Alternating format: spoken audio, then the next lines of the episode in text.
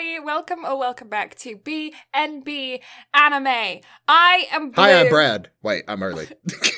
Wow. Wow. Aggressive. An aggressive start to today's podcast. How are you doing? Why are you so aggressive? What's going on with you? Sorry, I missed my cue. S- somebody was off to the side waving, like, "Hey, hey, it's it's time to." Or I thought they might have been needing help. I don't know. I was just like, "I'm in." I'm in. I'm here. Hello. It's like that joke. Um, knock knock. Who's there? Interrupting cow. Interrupting cow. Moo. I I knew where it was going. I knew what was coming, and yet. and yet I still went for it anyway. That's why there was a pause. I was like, uh, you know what? I'm game. it's such a stupid joke, but it makes me laugh all the time. Uh, it's so stupid. Yes, I am real boy. Do you want to go skateboards? What? Have Have you never seen any of the Asdf movies? Oh yeah, uh, not that. That doesn't ring a bell though. It's the cow that likes to skateboard. That's like a skateboard. Like, Oh yeah, you just brought back a memory from the depths of my brain. yes, I am real boy. Do you want to go skateboards? I like trains. I like turtles. I like turtles. But yeah, um, today on the podcast, we are going to be discussing Kids on the Slope. But before we get into Kids on the Slope, which is one of my favorite animes of all time, I would say it is my absolute favorite anime of all time because I have yet to decide my absolute favorite anime of all time. But this one is one that I absolutely enjoy very, very much. So yeah, I hope that you guys will stick around to hear us discuss this. But before we get into that, Brattle Doodle Dandy, how you been? I've been good. I've been absolutely exhausted. I decided to go way too hard on the tennis court on Tuesday Mm, and play eight full sets. Why? Don't don't even bother asking why he's because I be can't even answer that myself. That's why. uh, trying and failing miserably because Walker still absolutely handed me my ass on a gold platter, not even a silver platter, a gold platter. Nice. He beat me six games to two in the first set, and then the second set I did a little bit better, and he beat me six games to three. Nice. But in other news, I won every other set that I played that night. So ding. Ding.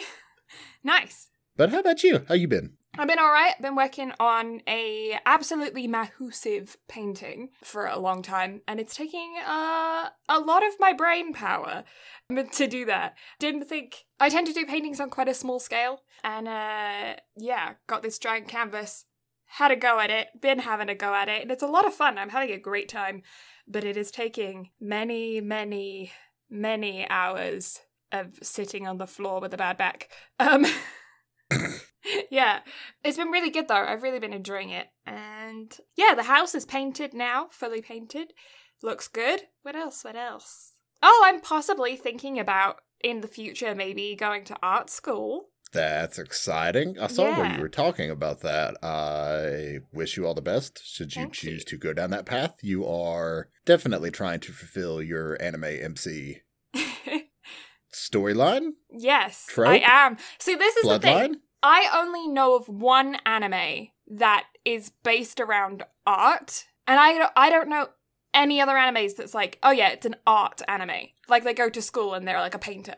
I feel like I've seen an anime about this, and yet I can't remember. Yeah, so if you guys know of any animes that are about art or feature art, because like Kids on the Slope has a painter in it, like one of the characters is a, is a painter, and there's like a couple other animes where there's like they go to an art school and there's like a musician and then there's a I don't know somebody else, a dancer and a singer and you know that kind of stuff, and then one of the characters happens to be an artist. But I don't know of any that strictly feature art. So if you do know of any or any manga, let me know because I I do art. I do the art. I'm looking at doing the art school. you know, maybe one day when I manage to actually grow purple hair out of my scalp, I will officially be anime MC character of my dreams. You got this. I believe in you. If anybody can do it, it would be you. You have the most potential out of all of us. So I'm putting all of my faith, hope, and stock in you. No, put some of your in yourself. Put yourself in yourself. That's came out exactly the way that I wanted it to. You wanna you wanna try again? No, I'm gonna leave it there. We're gonna sit on that awkwardness and swiftly move on. So I know one thing that you haven't done this week that you have missed out on. What did I do? You've missed out on our stream communities and myself playing Among Us. Yeah, I did. I did. Although then, then then again, we did nonchalantly not invite you because it was on Sunday and I knew you'd be busy and I didn't want to bother you. yeah, no, but like I'm, I'm so glad that you like you guys all had a, a good time. And yes, Sunday is my day where I hibernate. So, um, I I appreciate the hibernation. Um, what did I do on Sunday? I don't know, mate. I did we even speak? I don't On think Sunday? so. I don't think so. I think I tend to hide away from the entire world on Sundays. Like I don't tend to talk to anybody or go on social media or the internet or anything. I think I just read a book like all Sunday. Sunday What is this my... reading you speak of? What is reading? I love to read so much. So, did you finish reading Fuka? No, because I'm a butthead that forgot. How did I forget? Oh my god. Sometimes my ADHD is, I swear, I'm going to blame it on my ADHD, but we, I, I don't know if it is or if I just have a freaking hole in my head. Well, I, I do. You have several. That's how heads function, how you breathe and stuff. um, I meant like a brain leaking out of the back of my head kind of hole. You know what I mean? Oh, I'm so mad. How did I forget that though? Do I need to do I need to just text you at some point and remind you at some point to like, hey, you should finish this? I appreciate it if you do that, but also I know how I forgot. My tablet ran out of charge. then you put it on a charger. Yeah, but then I forget that it exists. Did you know that people with ADHD have this weird thing where when you put something out of sight, we forget it exists? Is it like now my now my brain has just died. Yeah. Mhm. So yeah, I I have think that's why like I don't have any cupboards or drawers around like in my studio or anything because if I put something in there, it doesn't it no longer is a thing. So, what day would you like for me to set a reminder to get you to read Fuka? I I don't uh uh, Sunday? know. Your hibernation day? uh sure, that works. We can do it on Sunday. Uh-huh. Hey Siri, set a reminder for me to tell Blue to finish reading Fuka on Sunday. Done. Thank you. Reminder has been set. Reminder for Blue to stop being an idiot. Set on Sunday. Would I not need to set that every day? Rude. Just kidding. You're obviously the brains of this operation. I'm the Uh, brawn. Uh uh Yeah, Actually, I'm- no. Considering how much or how many notes you take for the podcast, you probably are the brawn of this as Yes. well. I have The the, fuck am I here for? you Why do you keep me around? you're- Please enlighten me. You're the brains. I'm the typographer. I'm a typographer. So you're the secretary, Yeah. and I am the desk clerk. So who's running this operation? I don't fucking know. Prickles? Prickles. Damn it, Prickles. Damn it, Prickles. It been embezzling from the company all this time. I was gonna say she doesn't pay us enough. We've been doing this for free. She definitely doesn't pay us enough. She's getting all the profits. How dare she? I mean, she is a little prick, so you know. That is true. Eh. Cacti saw what you did there. Yeah, yeah, uh, I'm big brain. So, are you ready to get into what little bit of news I don't have this week? Okay, sure. Sounds like a plan. So, the third Fate Stay Night film. Here's the whole title Fate Stay Night Heaven's Feel. The third one earns 1.7 billion yen for the trilogy's highest box office. what? Since it opened on August 15th, it has sold over 1 million tickets. That's really good considering the COVID situation. Right? Okay, carrying on. Oh, I could do this weird thing with my throat and make it sound like either a frog or a pig. I still haven't decided. Okay, let me hear it. Both. it's a frog pig. it's a Frog pig. Frog pig. it's a prig or a frog. No, that doesn't work. Frig. it's a frig or a prog. Yeah, a frig or a prog. They both ended G, so it's hard. or a frog. Wait. Well, because I I'm took the clipping front that. That's of getting posted everywhere. I took the front of frog and the G from pig, and I just ended up with a frog. you, you know what? C for effort. See. See what I did there? Grazie. Can we cover the Lego movie on this? Is the Lego movie anime? Okay, hear me out on this logic. Okay. Ninja Batman is technically considered an anime film. Okay. The Lego movie Uh has. Batman. Okay. This is so where you're going. therefore Any movie with Batman in is now classified as anime. yes. I don't think that's how that works. But Nate, but does that mean that, like, when you're just like walking through, like, all of those Batman in like Times Square and stuff, are they just cosplaying? the fuck are you talking about? sorry, sorry. Oh my god. Okay, I have to tell you this thing that's so embarrassing that happened to me earlier this last week, this week. I don't know. It happened to me at some point. It's so embarrassing because it's it's a full ADHD moment because I have like the first half of conversations in my head and then forget to give context. Uh-huh. And that's what happened this time. Um, so I was in an art supply store and I was going through checkout, and the girl who was, I think, probably a high schooler who was checking me out, she checking out my stuff. She wasn't checking me out. I'm glad you clarified because the shit giving was about to begin. uh, no, checking my stuff out. She was a cashier. She was wearing these earrings that looked like a bunch of tiny earrings all combined together. And so it looked like she had multiple ear piercings, but she didn't. They were just, I assume, just one ear piercing, maybe two. And then it looked like she was wearing a bunch of different different earrings all at once. They were cool. And I saw them and I noticed them. And in my brain, I thought, those are really cool earrings. That reminds me of a thing. But in out loud, I just said randomly to this random cashier who was checking out my art supply stuff, I had a dream that I had 27 ear piercings. And then she was so confused.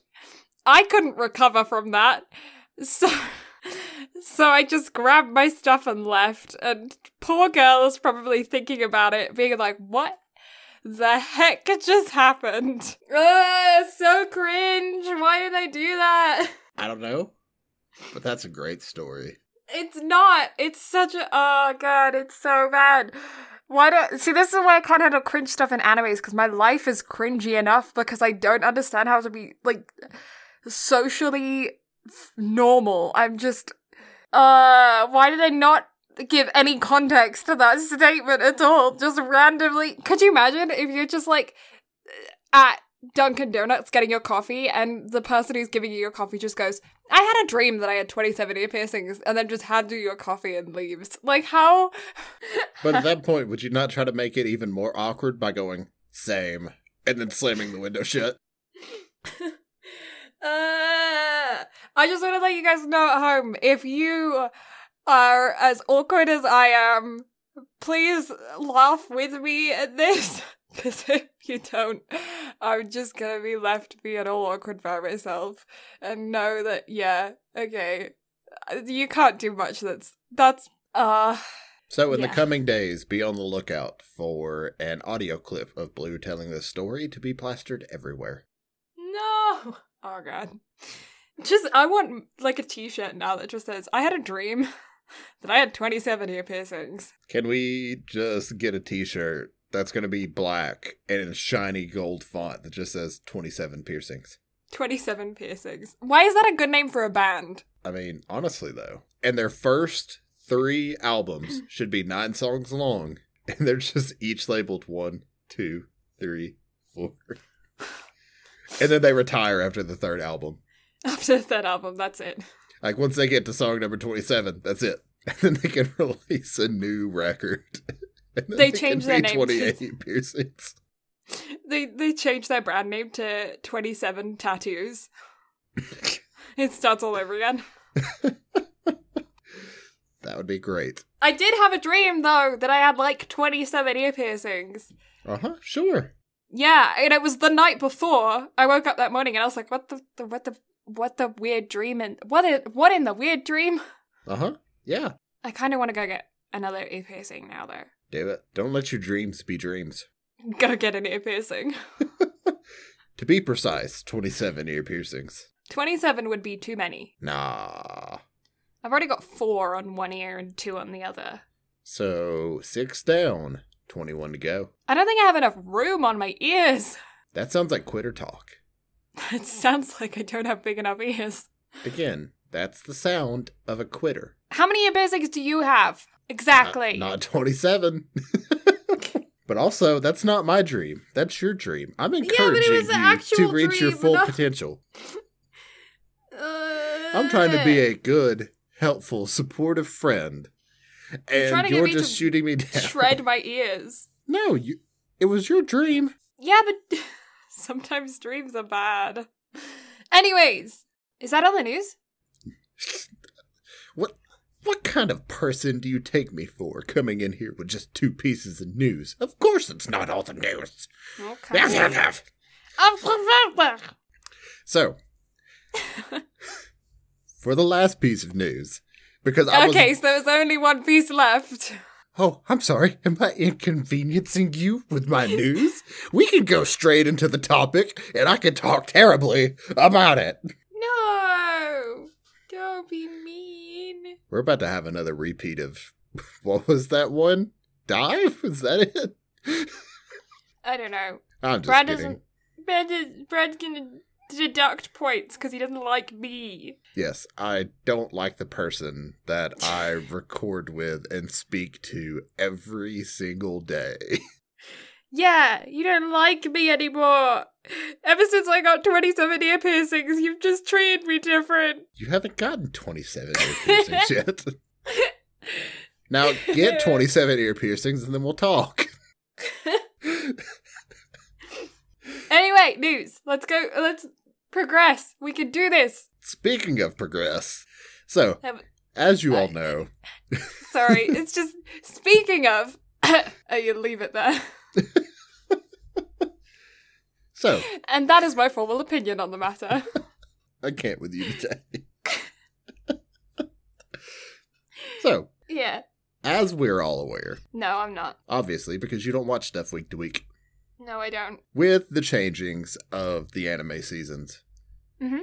some shows begin, some shows continue, and other shows end. With this episode, we have officially reached the end of Food Wars.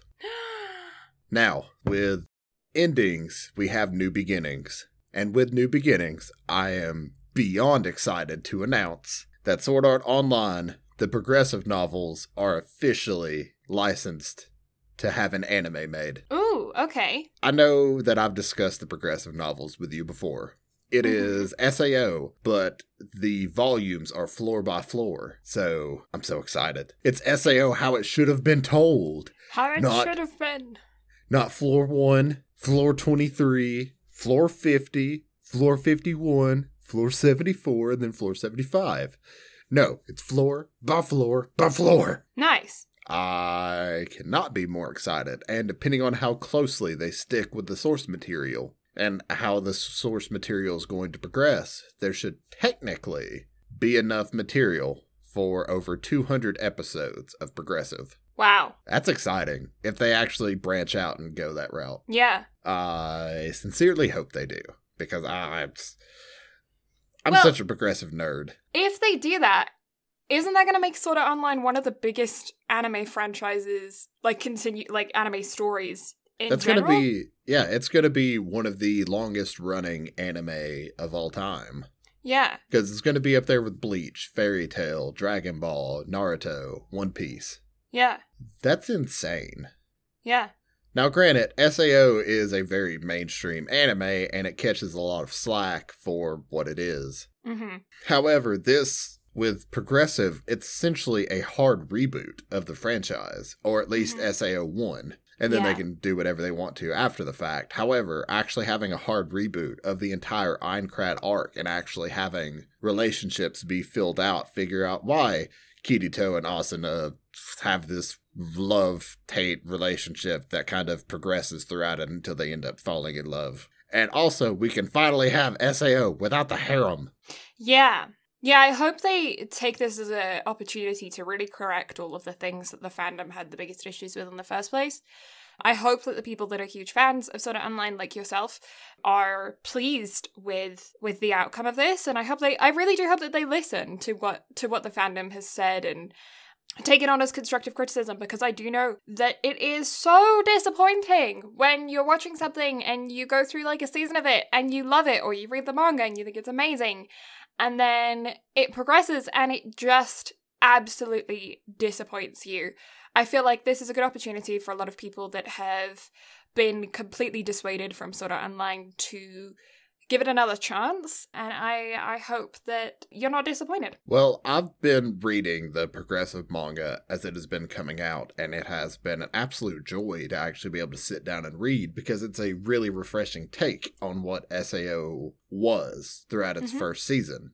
Mhm. And then with the with SAO3 or the whole Alicization arc, they really did listen to the fans and get rid of the harem aspects and just really focus on the story and Kirito and Asuna's relationship and just building a world that is actually it makes you care about the characters in it, not just the main character. Mhm. So, as long as they stick with the manga this time and actually follow the story that Reki has laid out with it and not try to take their own liberties with it, Progressive is set to be the best SAO has ever been. Mhm. So, high hopes, very high hopes.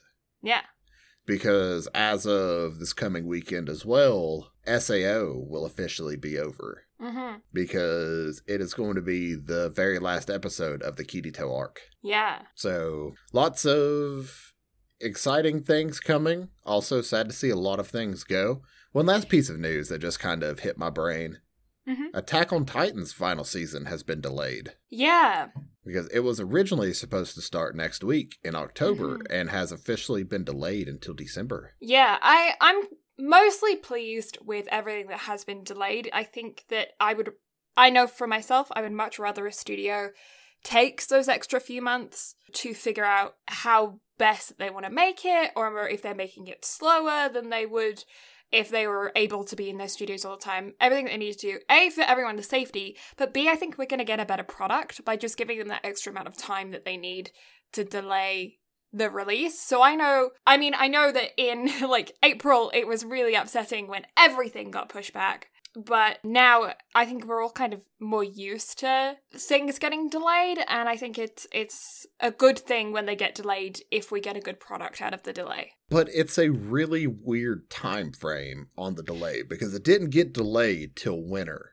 Yeah, 100%, it got delayed until the end of fall, like the last Yeah. month of the fall anime season. So why But- not push it back until January? Why wait until the last week uh, or the last month of the year to do that? in my mind, it's kind of good marketing because it's not going to be up against a lot of other competition for release, is it? It's not going to be, you know, it's not going to be all launching on the same week with everything else. And so you have to rank what you want to watch first because everything else is going to be kind of in the middle of what they're doing or wrapping up what they're doing. And, and they'll, they'll kind of be able to have more of a, a solo release. So I think there's going to be a lot more press around it than there would necessarily be if they left it to January. I mean, that is true. However, you're going to be starting your show off hot for about four weeks. Hmm. And then as the final season is going to finally start trying to ramp up, you're literally competing against one of the most stacked anime seasons upcoming because Yeah, but- January is absolutely stacked. But at least then people would already be hooked rather than them trying to launch in January when it is already stacked and they might not even get people in the first week to give them the opportunity. But with it being Attack on Titan's final season, though, you would think the people that are already going to be watching it are the ones who are have already seen the show, so they know what they're getting into. I don't know though, because a lot of people have stopped watching Attack on Titans. I know there are quite a few people that have dropped it, but I feel like if they have the best chance of getting those people back that have dropped it, to do it in the off season rather than to do it on the on season. Because I think I feel like their numbers have been dropping. It has, but a lot of that has to do with the liberties that they've taken from the manga throughout the second season. Mm-hmm. The third season, they try to rectify that a little bit. However, with the increase in animation budget and everything else that they got and trying to rectify the storyline, what they kind of lacked on was that they decided to pick it up in the most political arc of the show Mm-hmm. or in the manga to where it's like, okay, here's this story of, you know, this show that's all about flying through cities and destroying titans. Oh, wait, let's be political and not focus on that so much. Let's focus on all the other shit within the government and corruption and all this other stuff. Mm-hmm. So it's, I get what they tried to do with it and everything that was going on, but they kind of picked a really odd arc to try to bring it back on.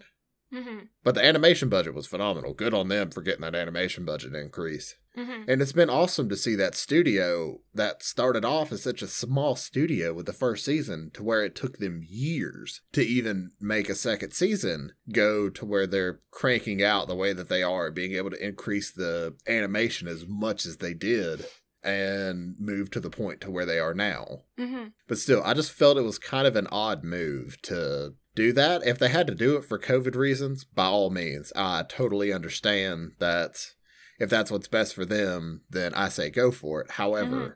if it was for any other reason, I in my opinion, I think it would be silly because then you're like I said, as the series is going to be really ramping up, you're facing a season that has a lot of returns that people have been absolutely dying for. Mm-hmm. But I'm interested to, I can fucking speak.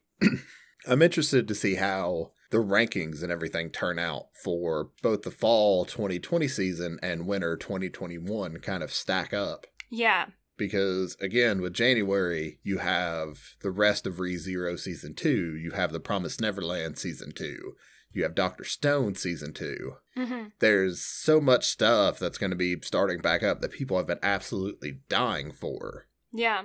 to where it's just a really odd place for it to be. Like if it were my decision, I would have at least pushed it back to January to where it at least would have ran alongside everything. I feel like it could have gotten kind of swept under the rug though if you'd done that. I don't think so, with it being the name that it is.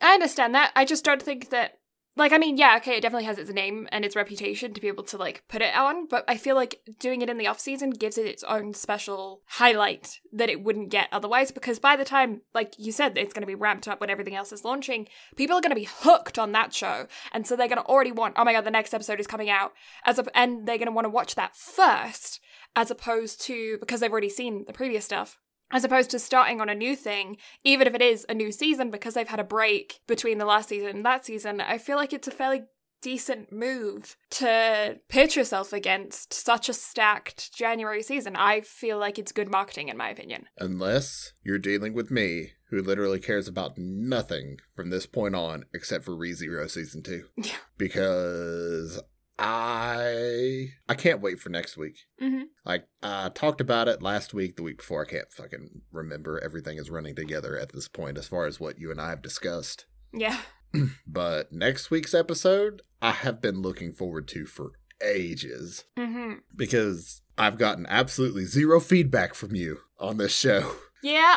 And so I'm I finally get to hear what you think. I You finally, finally have somebody that I can verbally speak with about it because my god. This last episode, I swear, if we don't get one more next week before we record, because we record on Wednesdays and that's whenever the new episode drops. If we don't fucking get one more episode, I'm going to be livid. So sad. We'd better get it. Oh my god, we better get it. Otherwise, I'm fine. Everything's. I'm okay. but yeah, that's that's news. That's it for news. That is it for news. All right, well, I guess we will jump into discussing Kids on the Slope. Like I said before, this is uh, one of my favorite animes of all time. Brad uh, used to be a big fan, but apparently this time he's not as much of a big fan anymore, and that's kind of sad. But we will get into discussing that properly in Brad's opinion later on. Before we get into that, though, Brad, have you done any background research on Kids on the Slope?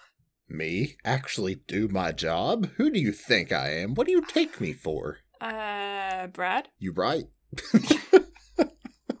so, I decided to be an absolute jerk to Blue this week in my background research because I found out that, as with most anime, although I noticed that Blue hadn't really given it much thought after I sent her what I did, but Kids on the Slope was based off of a manga. Mm-hmm. Who would have thought, right? Right. Well, as is with most manga, and especially with the mood that I've been in here recently, I decided to do a little bit of research and see if I could find said manga. Come to find out, it has 10 volumes that had its original run from September 28th of 2007 through July 28th of 2012. That's not the biggest part about this. The biggest part is is that I sent it to Blue He and did. made her really want it. Yeah. Uh, see, I, uh, funnily enough, it just never occurred to me to look for a manga for this. Obviously, I, I did know that there was a manga that was associated with this because the Kids on the Slope is only 12 episodes, only one season. There's never going to be any more. It's wrapped up and done in the one season, um, in the one core of the one season. And I really like it as it is, and it's kind of a nice ending to the story. And so I was satisfied with it. Um, so it genuinely never occurred to me to read the manga, especially because it is a music anime, and as we're discussing in Music Month. And so I felt, I don't know, I guess I just didn't really connect with reading about it when I could watch it and hear all the music. But then when Brad said that there were, what, 10 volumes? 10 volumes. Yeah. Uh, I realized that there maybe is a, a little bit more content. just Because just a little bit more typically content. the way anime is laid out is that a episode will usually be composed of about three chapters of manga yeah. two to three give or take depending on how strictly it follows the manga and how much information they can pack into an episode hmm but let's just say three episode rule a Yeah. volume of manga typically has eight to nine chapters so a volume is essentially about three episodes Yeah. if it followed the pattern that it did with 12 episodes, that would be four volumes. Yeah, so if, depending, I have no clue how far or how closely the show followed the manga, I would honestly love to read the manga for this just to see how, yeah, just to see how different it is and how much more story we didn't get. Because if, depending on how closely they followed it, there could be another season of this plus a film. Yeah, honestly, like because of the way that the anime ended, don't worry, I'm not going to spoil anything. Because of the way that the anime ended, it leaves you with this hopeful they're to keep going feeling. I don't think that's a spoiler. And uh It's Music Month. We haven't covered anything sad. This isn't your line, April. So No. everybody knows happy ending. There has Happy to be a ending. happy ending. Because Yeah. if not, we chose a really piss poor anime to be going into horror month with. honestly, yeah. But yeah, so it leaves it leaves you with this hopeful feeling at the end of the anime. hmm And I would genuinely love to see what happens after that of our two main characters past what they went through with the time having gone. hmm I'm trying to word this in a way where I'm not spoiling anything. Um, I yeah, so then I would want to see them the way that they are, how they interact, what they do if they play together again. Because I don't think that having, I don't think that they would not be able to play. I think they'd have to play jazz. They play jazz together. That's what they do. They play. I don't know. I want to see more, but I also don't. I'm also satisfied. You see, you say that, and watching it through this time, I definitely wasn't satisfied with how it ended. Because, again, watching it through this time, and I feel like I'm being more harsh on it because, as is what we do here, we, We now go through everything them. and critique it, hmm or we at least give our thoughts on it, which, in and of its own right, is critiquing it depending on how you want to look at it. Yeah, I was gonna say we're not critics. We're just two loons, but you know we are Yeah, we, effectively we are critiquing people it by that definition. have very vastly different opinions on anime. Although we have very similar opinions as well, you and I are both in a very vastly different genre of anime. So therefore, we are the true anime yin and yang to one another whenever it comes to certain genres. Yeah, I think so. And it's not that I didn't enjoy this anime by any means. I still did, and it still choked me up at a certain point. We'll get to that later hmm but I definitely felt watching it through this time that there was, for one, a lot more cringe. Yeah, there there are some cringy moments in there, but nothing that I couldn't. I mean, I did skip a couple of bits, but that's only because I'd seen them before. which it is nothing new for you. Although No, there is a not. certain point in like episode two or three, I can't remember which one it was specifically, but I just had to cut it off. I was like, I'm done. I'm taking a break. Taking a break, I'm walking away. yeah, because it's you and I both have the ability to like feel other people's cringe. hmm That was me at that moment because Yeah, I've been in cringe. situations like that to where I'm just like, uh, jib, jib, jib, I'm out. Yeah, I definitely think that the characters in this anime are. It spans over three years and throughout their high school time. And you can definitely tell how juvenile they are and how young they are, but also they've all been through. Or our two main characters have been through so much to the point where they don't really know how to interact with, the, with other people socially very well. And that is consistent throughout the anime. And because of that, there are moments where you are watching it and you are angry at them or frustrated with them as characters because they're not behaving the way that they should. And that is very frustrating to watch, and it's not always a satisfying feeling, but it's actually one of the reasons why I really love this anime because I relate to it. Because, like earlier, I was talking about, I have really awkward social moments where I don't really know how to interact with other people, or I don't say things the way that I want to say things, or, you know, I have those moments frequently. They're a frequent thing for me. So I found these characters super relatable in that sense that sometimes you want something to come across in a certain way, and it just doesn't. And you don't know what to do with your emotions, you get really overwhelmed. And so I find these characters really relatable, but I also can absolutely see how, to a lot of people, they would just be cringy and frustrating and annoying because they're not they're not perfect people. They're not they're not nice all the time. They're not nice people all the time. And I don't know. I guess for me, it's not that I find it so cringy with the fact that I can't continue watching it. It's just, it's, I don't enjoy it. Do we have any more background information on him? The anime had its original run from April 12th of 2012 through June 28th of 2012 for a total of 12 episodes. The show Mhm. was directed by Shinichiro Watanabe, Mm-hmm. whose other works consist of Cowboy Bebop, Mm-hmm. Carole and Tuesday, and that's it. So some legendary stuff there. Legendary oldies and a really good new one. Hmm. Because Carole and Tuesday has taken the world by storm for it being Yeah. a Netflix original. Absolutely. I lost my notes. Come back. All, Baby, come back. is- is- baby, come back. You can blame it all on me. And Why did you have to do that to me? I was in a I was in a thought process and you said that and then my brain just you'll when you're editing this you will you'll a- you'll laugh at my ADHD then you will die at that because I was literally in the middle of the, uh, of a sentence and you did that and my brain just ADHD'd so hard like so bad do again, do you ever think that I just do shit on purpose? that's not very nice now, I didn't mean to interrupt you. That that was not my intentions whatsoever. you know then- how my brain works you know that I can't help it Do you also understand why I want you to play Among Us as well? yeah Because again, the fact that I know how your brain works makes it extremely dangerous to play a game where you have to lie and be deceitful. Yeah, but I also have been in theatre since I was four years old.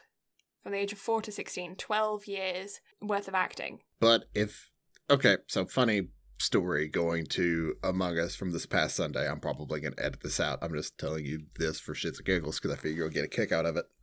so Dakota was the imposter, and me, Tyree, and Dakota were kind of run, running around together. I can speak, and so Tyree split off from us, and Dakota killed me. And so Dakota ran off to go be with Tyree, and somebody found my body.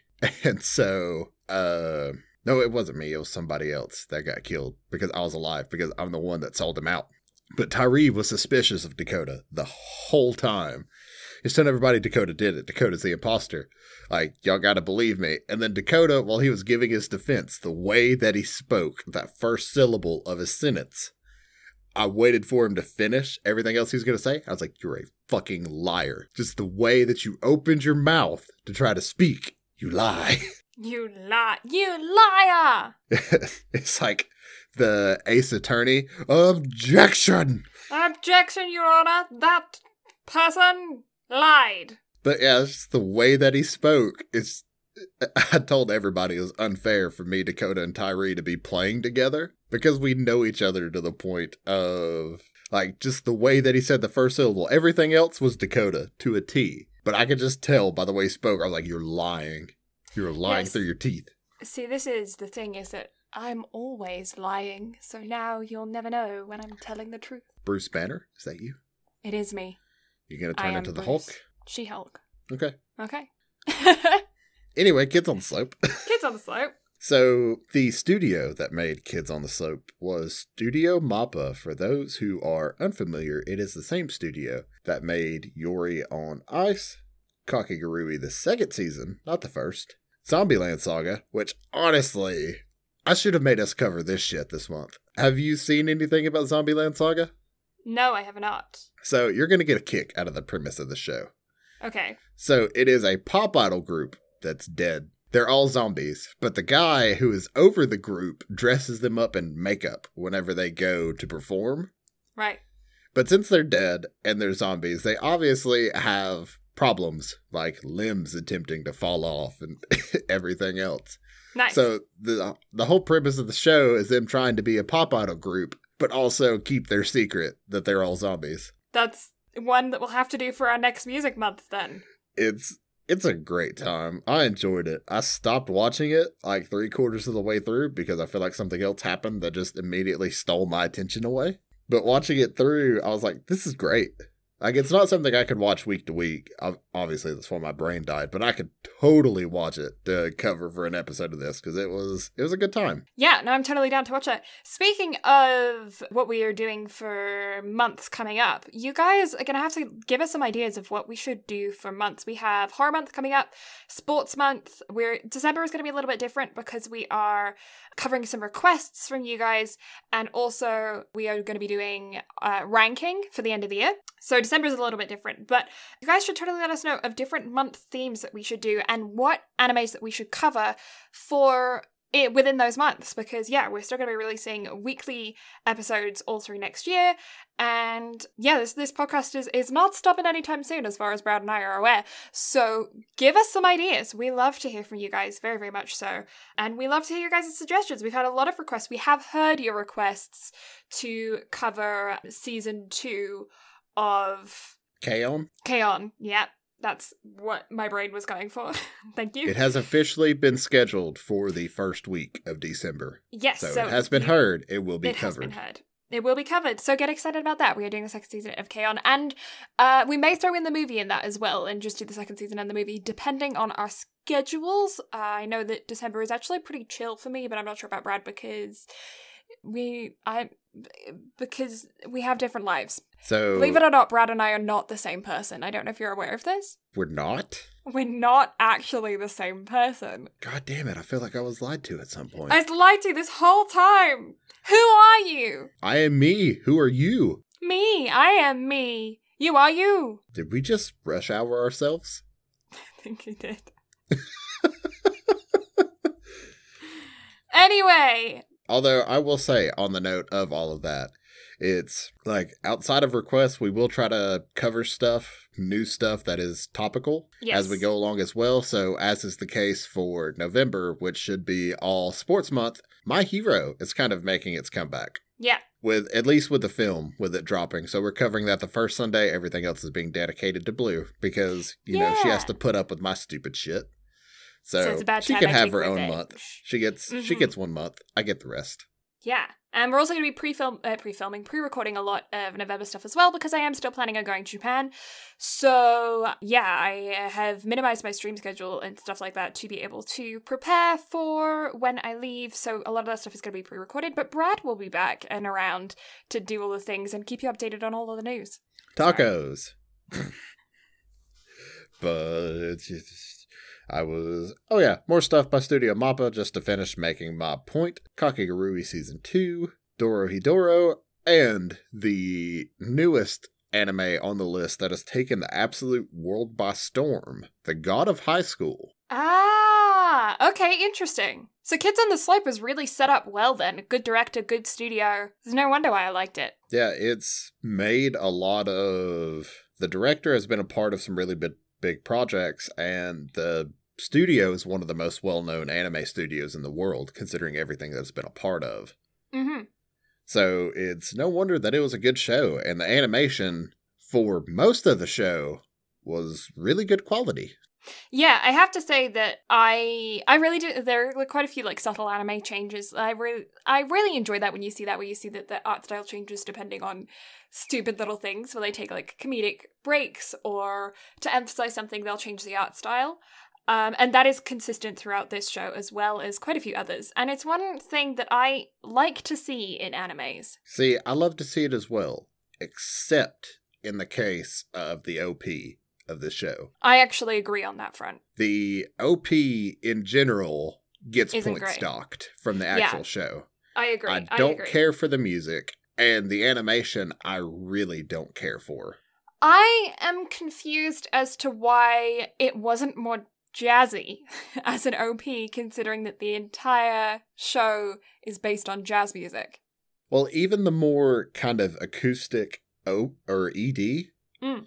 I felt suited the show better. I agree. I much the prefer OP the because it was more poppy, but also, like I said, the animation just made me immediately want to skip it to begin with because the animation does not fit anything in the show at all. No, it is quite It was like awkwardly 3D CGI'd animation with weird transparency. I don't know. It was really weird. Yeah, but the music itself too, just it did not fit the show at all. I 100% agree.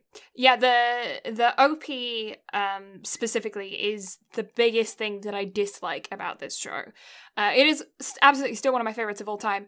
Uh, but the OP I skip every time. Yeah, like I the as is with anything, no matter even though this was my second time watching it and I knew going into it that I didn't much care for the OP, I still watched it through for the first episode and I was immediately reminded why I did not like it. So it got Yeah. skipped every point Mhm. on. And you all know me at this point.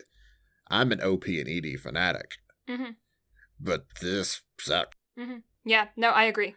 I 100% agree. That's it. That's all the background. So all the background. Okay, so I'm going to give a quick overview of the show. We're trying to avoid as many spoilers as I can. Then we will check on our spoiler chicken hats and get into fully discussing this episode by episode. Like I said, there is only 12 episodes, but a lot happens within those 12 episodes. And I am going to put a trigger warning out there for alcoholism and social anxiety. I think those are the two things that I, I think it. Oh, slight violence. Yeah, slight violence. Look, I'm gonna put a thing out there for childhood trauma as well. Well, just just for general childhood trauma. I because I I think that covers all of our bases then because there are several moments where things happen to children. Uh, but none, none of them I can put like a specific thing on. So just general childhood trauma. And then can I take over the overview this week? If you want to, yeah, go ahead. Jazz. Da da da da da da. There you go. That is the whole premise of the show. That's all you need to know. Nah, uh, yeah. So it is. It's about a new student named uh, Kaori. Kaori. Can't. Kaori, who has just moved to the country to live with his aunt, um, whilst his father is away at sea because he's a he's a sailor. That's why he's at sea, and he has moved around a lot his whole life. He is kind of a military brat. He is a military brat. So he's been moving around his whole life, and because of that, he has social anxiety and doesn't really know how to interact with people very well. He happens to run into the bad boy of the school, who is Sentaro, and Sen, Sentaro, is a big fan of jazz music. The two of them team up with Kiraru on piano, and yeah, it's kind of about their relationship. It's a lot about love for someone who isn't interested in romance stuff. This is a romance. I'm not going to say that it's not. It absolutely is a romance. But it is more about just growing up, the trials and and uh, like things that you go through as a teenager, uh, finding yourself, finding who you are, finding a place in the world, figuring out what you want to do in the future, figure out your relationships with people and your romantic interests and who you are as a person, what you enjoy, all of those kinds of stuff and your relationship with the adult world. That's very much what this show is about. There's also an element political protests that go on throughout this, which is really interesting. I don't think I've seen much stuff, many shows that have like real world political issues shown in the premise of the show. But this show also takes place, I think the first year it's in is 1966, and I think when the show ends it's the mid 70s. But the main show, the main part of the show is 66, 67, 68. So yeah, it takes place in the 60s. Um, and so it's kind of reflecting on history and the protests and stuff that students were happening, that students were involved in during Japan and Tokyo specifically um, during the late 60s. So yeah, there's a, a lot of different elements that go into the show. And that's one of the reasons why I absolutely love it. Another reason why I absolutely love it is because I'm a massive fan of jazz music. And uh, this is a show that heavily features it. So yeah, let's check on our spoiler chicken hats. Chicken hat on. Chicken hat.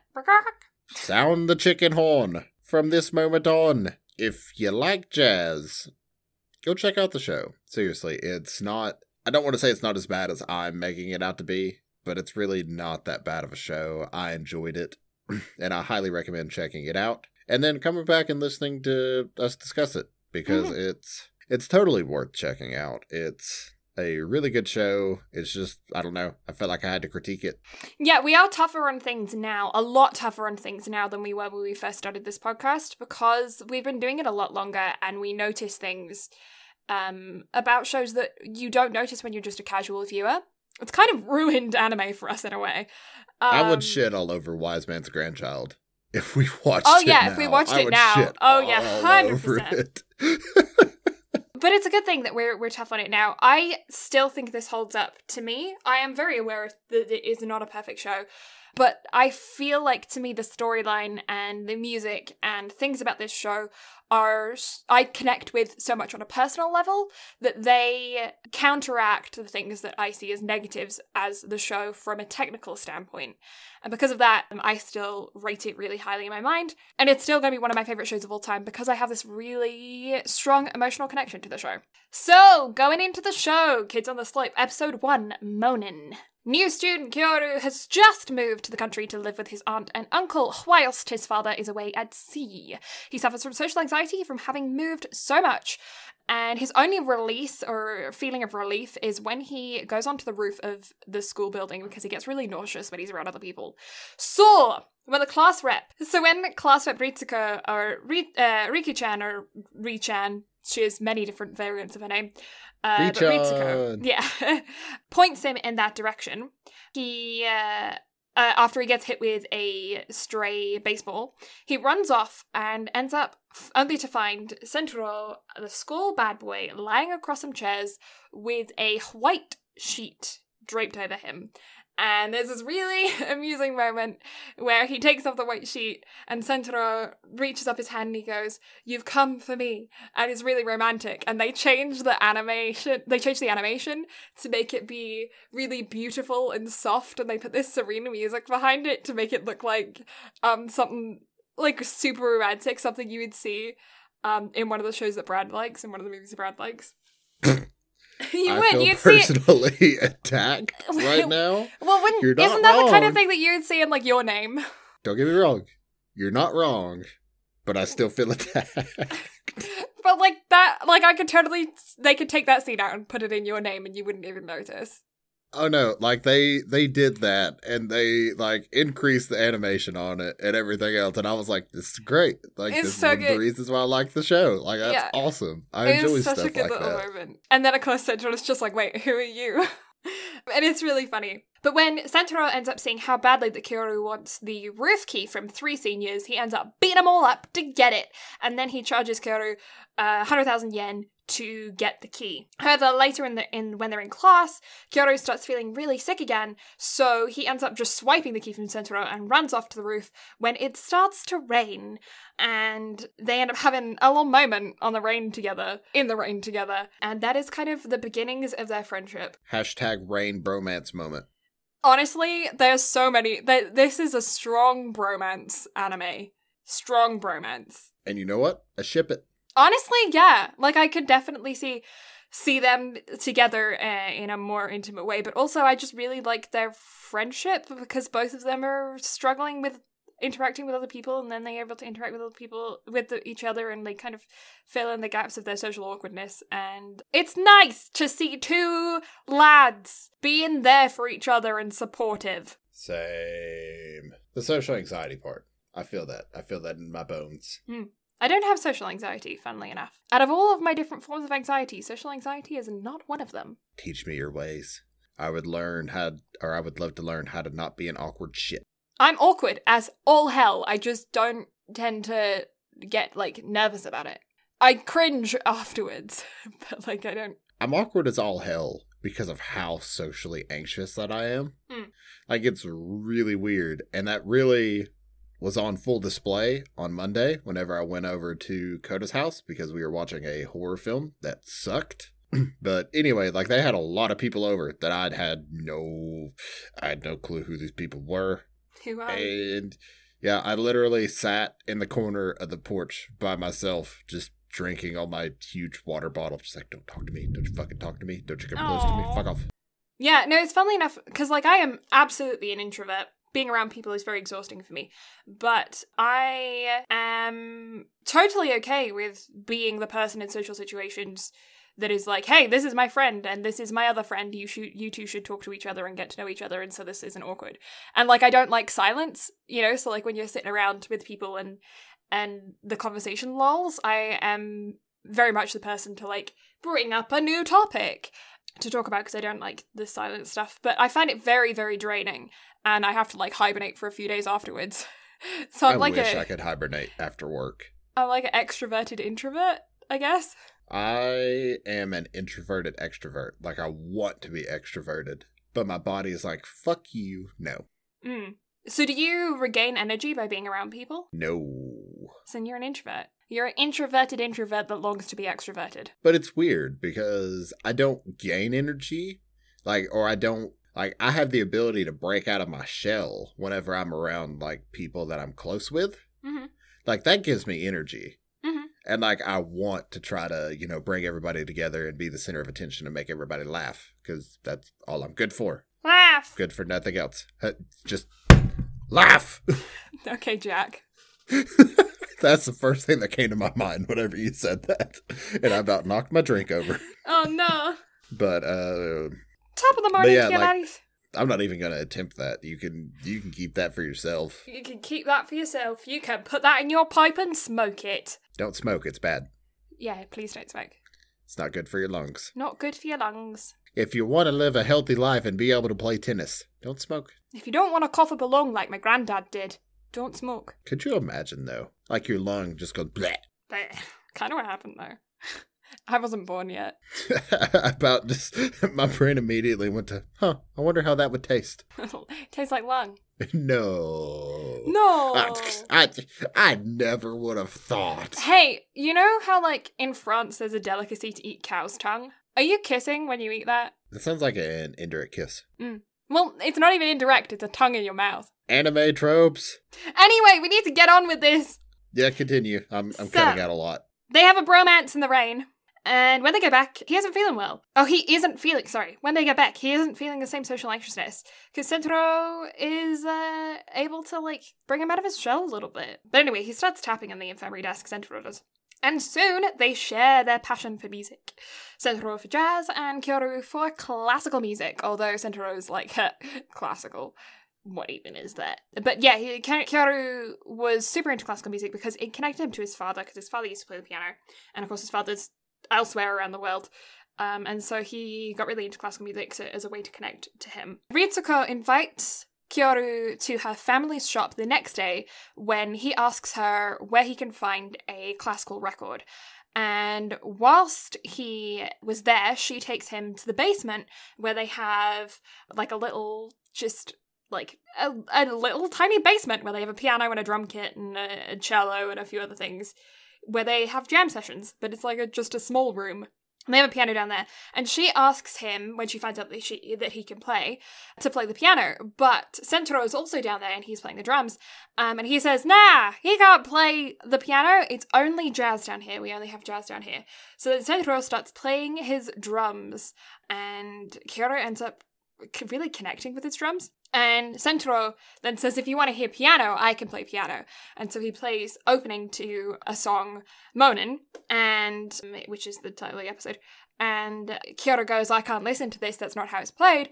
And he plays the whole piece perfectly well. But Sentaro says, That's not any good. You suck at playing the piano because there's no swing in your music. And so Kyoto gets frustrated and ends up going upstairs and buying that same jazz record for so that he can because for some reason he just cannot get Sentaro's drum playing out of his head and he wants to prove him wrong, so he buys the record. And that's the first episode, that's the introduction. So how did you feel? First episode introduced, I sat you down and I said, hey, this is one of my favorite animes of all time, you need to watch it, it's about jazz music.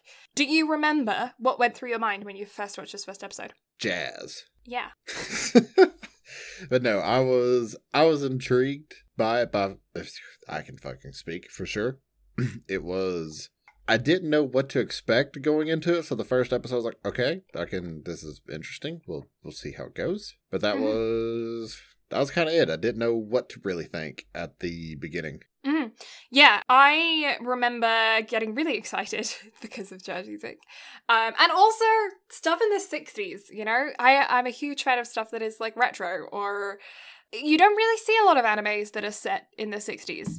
It's nice to see something that's like modern because it's either in my mind it's either like Renaissance or 2000s. You know. Mm-hmm it's nice to see something that's set a little bit far back, but not super far back. I don't know. I remember being super excited about this. I remember being super excited about jazz.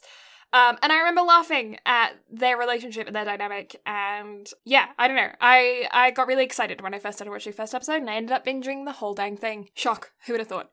episode two, Summertime. Kyoru! He uh, gets caught by a group of bullies and Ritsuko happens to see them dragging him away. So she runs to get Sentaro and uh, he cleans him up. They have a fight thing. Kyoru joins in and anyway, they all end up back at the record shop. And this is where we're introduced to Brother Jun, who is there. He is back on break from university from Tokyo, and they end up having a jam session with Ritsuko's dad, who they call Pop, on the cello, and uh, as well as Kyoru, who actually manages to jump in and kind of impresses Brother Jun because he's only been playing jazz for two weeks. Um, and and he's able to tell that he's been playing piano for a lot longer, but he's only actually been playing jazz for two weeks. And he's like, "Yeah, you're kind of all over the place, but like you got you got the feel for it. You have something for jazz." And Kyoru ends up asking Ritsuko if she would like to meet up over the summer to do their homework together. She tells him to meet her by the church at 11 on Sunday. And when he gets there, he sees Ritsu and Sentaro both at the Sunday service. And the trio ends up hanging out, much to Kyoru's dismay, because he believed that they were going to go have a date, but now he realizes that she didn't interpret it that way at all when he said, Hey, you want to study together over the holidays? She was like, Okay, yeah, we'll study together over the holidays, hang out as friends.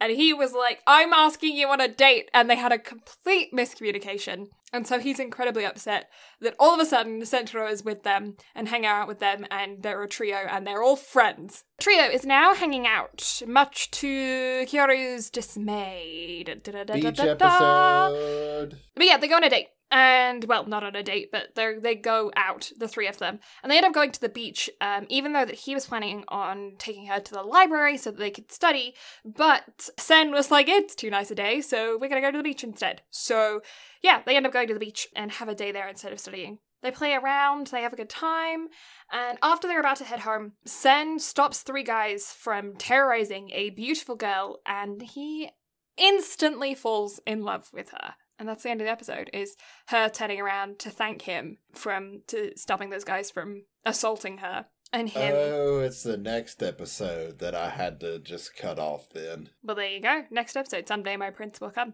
Episode three Sentaro manages to acquire the nerve to somewhat ask Yurika, the girl from the beach out after Kyoru goes over to his house to formulate a plan together on how they would go about him asking her out. So the four of them end up, uh, yeah, so I assume the bit that you're talking about of the cringe is actually when he went to go ask her, out. Yes. Yeah. And then she's like, which one of you is asking me? Yeah, And because Sentaro just points at Kyoru. Yes. And he is like, him. And I was like, turn off, turn off, turn off, turn off, turn off.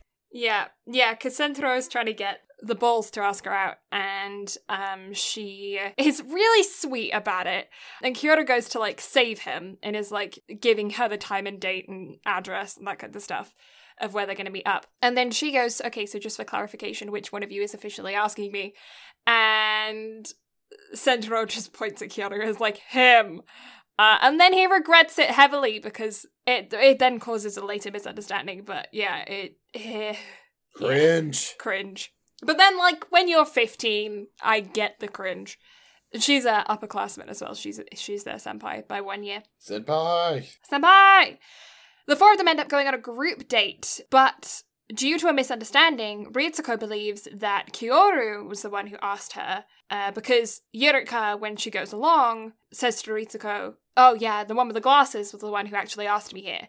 And so Ritsuko now believes that Kyoru has a thing for Yurika, and Sentaro is not interested. However, she soon begins to see that Yurika and Sentaro are hitting it off, and he's putting the moves on her. He's kind of got some smooth moves there. And uh, that is where you see Kyoru kind of. Uh, Kyoru then starts noticing that Ritsuko is like feeling really upset, and uh, then she ends up running off crying and he sees and that's when it really registers for him that she is fully head over heels for Sentaro.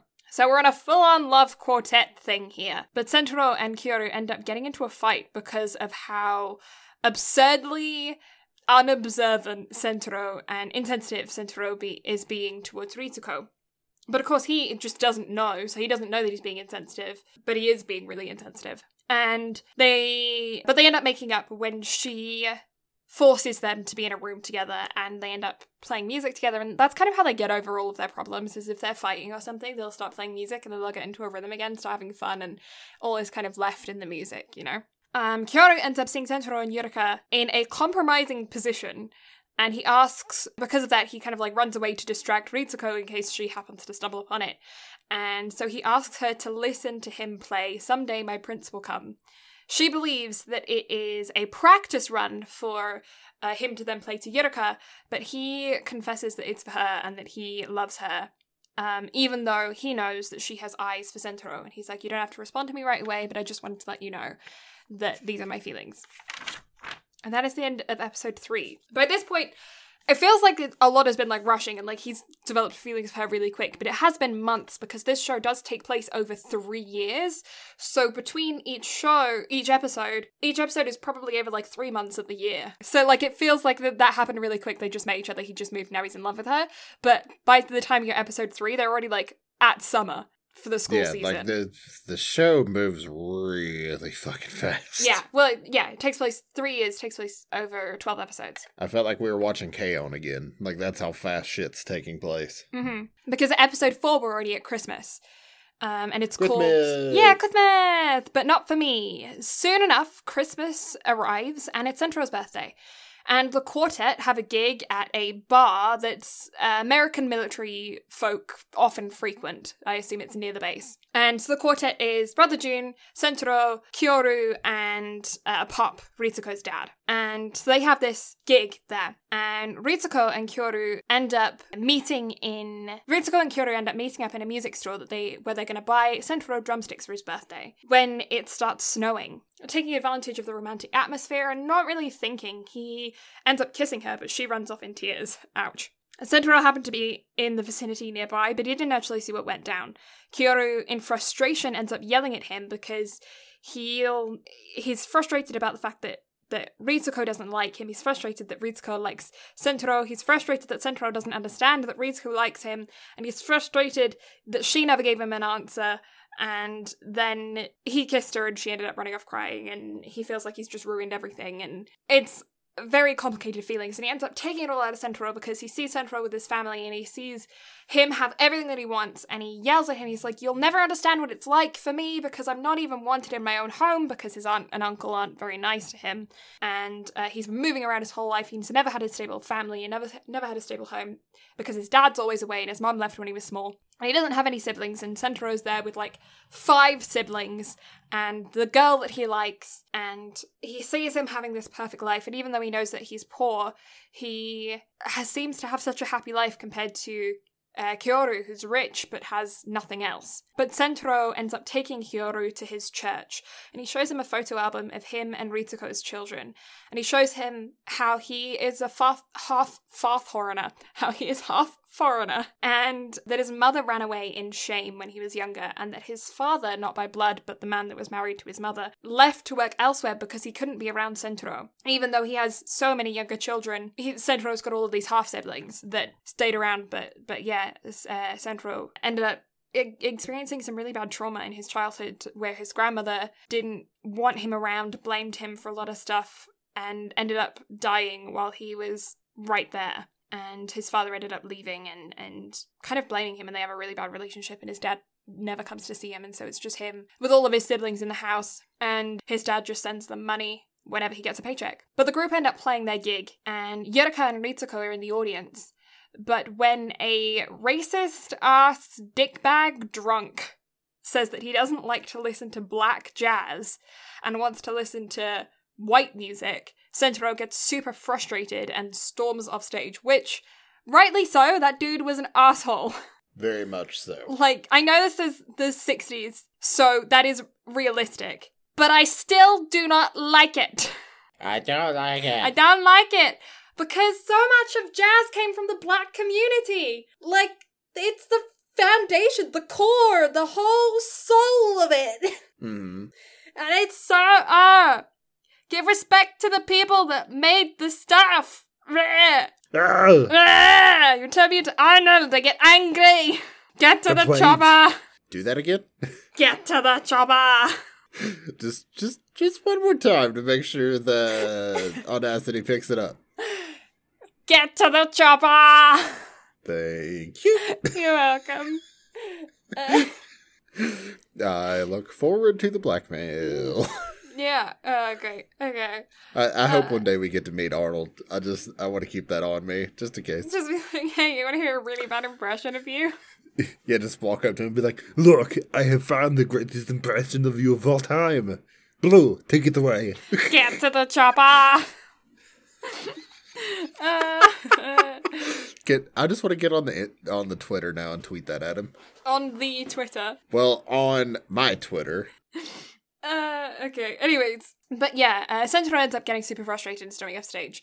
Brother Jun not wanting to leave everything it was, he actually, I believe he said that he worked at that bar um, while he was on break from school, and so it's kind of his work environment as well. So not wanting to leave everything off on a sour note, not wanting to ruin their chances as a quartet, not wanting to possibly lose his job for storming off stage and leaving everything the way that it was, because I know that the manager of the bar probably wouldn't be very happy with that. He steps up and he tells um, Kyoru to play something and uh, he ends up singing uh, to save the performance. And Yurika falls in love with Brother Jun whilst this happens. Um, and he actually is. This is the first time in the show where somebody reciprocates that other person's feelings because um, he is really interested in her spunky attitude because yeah he was holding the door open to her to get in and he called her young lady and she was like don't call me young lady and was giving him sass and being a, a very modern woman and that intrigued him so it's the first time that feelings are reciprocated within the show. Feelings get reciprocated in the show? They do. Nani? Nani? Episode 5 Lullaby of Birdland. Kyoru is having a hard time because he made Ritsuko cry, so he goes to get some fresh air outside of the record shop. And there he bumps into one of the one of Sentaro's younger half siblings, and they end up playing a game. Um, to where Kyoru mentions that he thinks that Ritsuko will never forgive him. She ends up overhearing because they're talking there through the cups on a cans on a string thing, you know. You take two cans, drill mm-hmm. a hole in the mm-hmm. bottom, you tie a string, and it's like a phone, that thing. That's what they Does do. that actually work? It does, yeah. I tried it when I was little. But here's the thing. Typically, whenever you do it, you're within earshot of one Mm-mm. another. Nah, the vibrations of your voice travel down the string and get projected out of the thing. It's science. Until this actually happens to me, I don't believe it. It's true. It works. I don't believe it until it happens to me. How do you think microphones capture sound? Through vibra- vib- vibrations. Vibra- vibrations. Don't you Dr. Stone me. Vibrations. D- what was that accent? Vibrations. Oh, ah. God. Vibrations. Sweet doggy, I'm don't give us them vibrations. I'll tell you about them vibrations one of these days, there, boy. I'll tell you about one of these, there, there, gosh darn I'll tell you what I want, what I really, really want. Hey, uh, don't make me say the word, 'cause I'll say it. I'll say, gosh darn it, I'll say it. Vibrations. Say what? Vibrations. Good vibrations? Talking about the good vibrations. Okay. Um, yeah. but yeah, Ritsuko ends up overhearing Sentaro confessing that he thinks that uh, not Sentaro, sorry, the Kyoru, uh, confessing that he thinks that she's never going to forgive him and that he's really sad and he feels like he he regrets it. And she overhears this and tells him that she can't stay mad at him, but um, she has feelings for someone else and that um, and and she is officially turning him down. Sentaro happens to overhear this part of the conversation and now really wants to know who it is that she's crushing on. When he goes to cheer up Kyoru, uh, he uh, overhears a conversation with Kyoru and his father that says um, about an old housekeeper that bumped into his mother um, and managed to get her address in Tokyo um, because Kyoru hasn't seen his mother since he was very small. Kyoru uh, doesn't want to go at first, but Sentaro ends up persuading him to go, saying that he's going to regret it if he doesn't. And so he decides that he's going to go and he'll take a couple days away. It'll give him some time to clear his head from the whole situation with Ritsuko. And um, he'll be able to, like, to take a bit of a break. But by the time he gets on the train, he sees that Sentaro is already there, and one of their classmates had actually, uh, who was really big into trains and stuff, managed to get him a ticket on the train. And uh, the two of them actually plan on crashing at Jun's apartment uh, when they get there, because of course he's a college student, stays in, in Tokyo, and then he comes back for the holidays. But when they get there, they're told by his um, by some people that live on the same floor as him that he hasn't actually been home in a month, and there are rumors that he's been caught up in some kind of rebellion, like rebel uprising kind of stuff. But it could also just be that he's shacked up with a girl for a month. Kyoru also notices that Yurika has been writing letters to him and they're stuffed in the mailbox but haven't actually been pushed through. So he distracts Sentaro that Sentaro doesn't see them because he knows that Sentaro obviously has a crush on Yurika. And she's kind of playing him a little bit. Just a little bit. Yeah. Kyoru ends up meeting up with his mother, and although she isn't anything like he pictured when they were kids, they he manages to form some kind of connection with her, and he's able to kind of let go of the whole situation with Ritsuko a little bit and and like deal with it. He's able to handle his feelings. What did you think about this episode? And seeing Kyoru's mum. It was, for me, it was interesting because it felt like we are finally getting some of the back pieces of character development that the Mhm. show desperately needed. Mm-hmm. Agreed. Because, like, here's all these characters that have absolutely fuck all for a background. And now we're finally starting to slowly piece it together. And Mhm. especially our main character. Mhm. That's like, Dad's a sailor. Bye. Yeah. So it was definitely needed, to say the least. hmm I agree. I agree. I really liked the. I I was surprised when I first watched it. I remember being surprised at the development of the political element to this show. I wasn't expecting there to be the the rebel protests riot situation going on that happens throughout the show. hmm I think it was a good touch. I really enjoy it because that's kind of a lot of a lot of music is about that kind of stuff. A lot, a lot of music has meaning. That's why it's created. It's it's what you see in a lot of rap music. It's what you see in a lot of jazz music. It's what you see in um, a lot of different types of music where people are expressing the situation that they're in, the anger of the situation that they're in, the their frustrations in the world, and they make political statements through their music. And so it was really nice to see that reflected in the actual world around them, as well as just in the music that they're using to tell the story of the show. hmm Agreed. hmm Episode six. You don't know what love is. You don't know what love I is. I want to know what love is. I want to know what love is. Uh, the new school year starts, so we're already on our second year, episode six, second year. And Sentaro is placed in a different class, uh, but put with a boy who is friends with Yurika because he's in the same art class with them. I actually didn't write his name down this entire thing. It begins with an M. I don't know. I don't remember his name, but I'm just gonna call him Art Kid.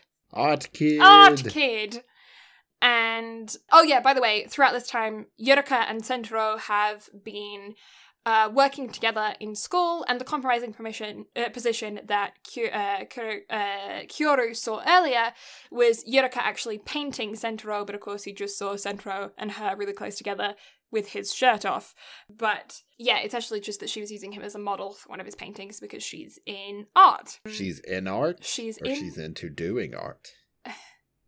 You had to get technical with me, didn't you? Uh, but anyway, because of the fact that she used him as a model, Yurika wants to take Sentaro out on a date as a thank you, um, and she wants to buy him a gift while she's out there, which is why I'm saying that she she plays him like she knows that she has feelings for Jun. I mean, I know that Jun is away and he's not responding to her letters, but she's still actively pursuing him, and he she knows how much Sentaro likes her. And this is what I say about none of the characters are particularly really like none of them are flawless. There are no flawless characters in this show except for maybe side characters that have no backstory. hmm Yeah. Anyway, she frustrates me. I can I can totally feel that. hmm But then also, she doesn't know Sentaro like we do, so she doesn't know all of his inner dialogue and emotions and the things that he's gone through. So it's you know what I mean. You know what I mean. Uh, but she asks, you can too if you watch Kids on a Slope. you can Ding. do ding. Um, you can do it too with can do. That's one of the commercial jingles that I have in my head from my childhood. I can't think of any commercial jingles. Anyway, so the new school year starts. Uh, Yurika asks him out on a date, Sentaro as a thank you. Um, and th- throughout the time they're on the date, they end up just talking about Jun the whole time. And but before they go on this date, Kyoru was really against it because he knows that Yurika is pursuing Jun. He knows that Sentaro is super in love with Yurika. He knows that Ritsuko is super in love with Sentaro, and he thinks that if he can just turn Sentaro's perspective onto Ritsuko, then Yurika and Jun can be a thing, Sentaro and Ritsuko can be a thing, and he will be single. Um, but at least that way he knows that Sentaro won't get heartbroken because of Yurika, and he knows that Ritsuko will be happy, and that's all he wants for her at this point because he can't make her happy um, being with her himself. So he ends up confronting him about this, saying that he doesn't approve, and Sentaro and him end up getting into a fight together. But the trio, Sentaro, Ritsuko, and uh, Kyoru, end up going to the beach together um, with all the Sentaro siblings as kind of like a reconnection thing because they were still arguing and and uh, kind of getting over it and you know figuring their own emotions out together. But they end up all going to the beach together with all of the kids. And while they're there, they end up bumping into Art Kid again, who has been trying to recruit Sentaro into his rock band because he needs a drummer. Sentaro ends up agreeing to perform with him for the school festival, and Kyoru ends up feeling really abandoned and hurt because he's not good with people in social situations, and he's never really had a friend before because of the fact that he's moved all the time, and he doesn't really know how to interact with people. And Sentaro's the first one who's been able to like connect with him, and now he feels like he's being abandoned and um, replaced. And so he takes it all out on Sentaro, and they end up getting into another fight again. Um, and it's just kind of like the, one thing after another after another is, has really been topping up on these guys as a relationship, and they're really butting heads right now. So sad, the bromance. All Aw. about the bromance. Don't wanna be. um, but anyway, episode seven. Now the time. I think that's what I wrote there. Now it is time for the time. It is time to dance. Oh, I want to But dance. I don't know how to dance. somebody. Shake it to the left, shake it to the right. Now shake it. Cha cha real smooth. One hop this time. uh,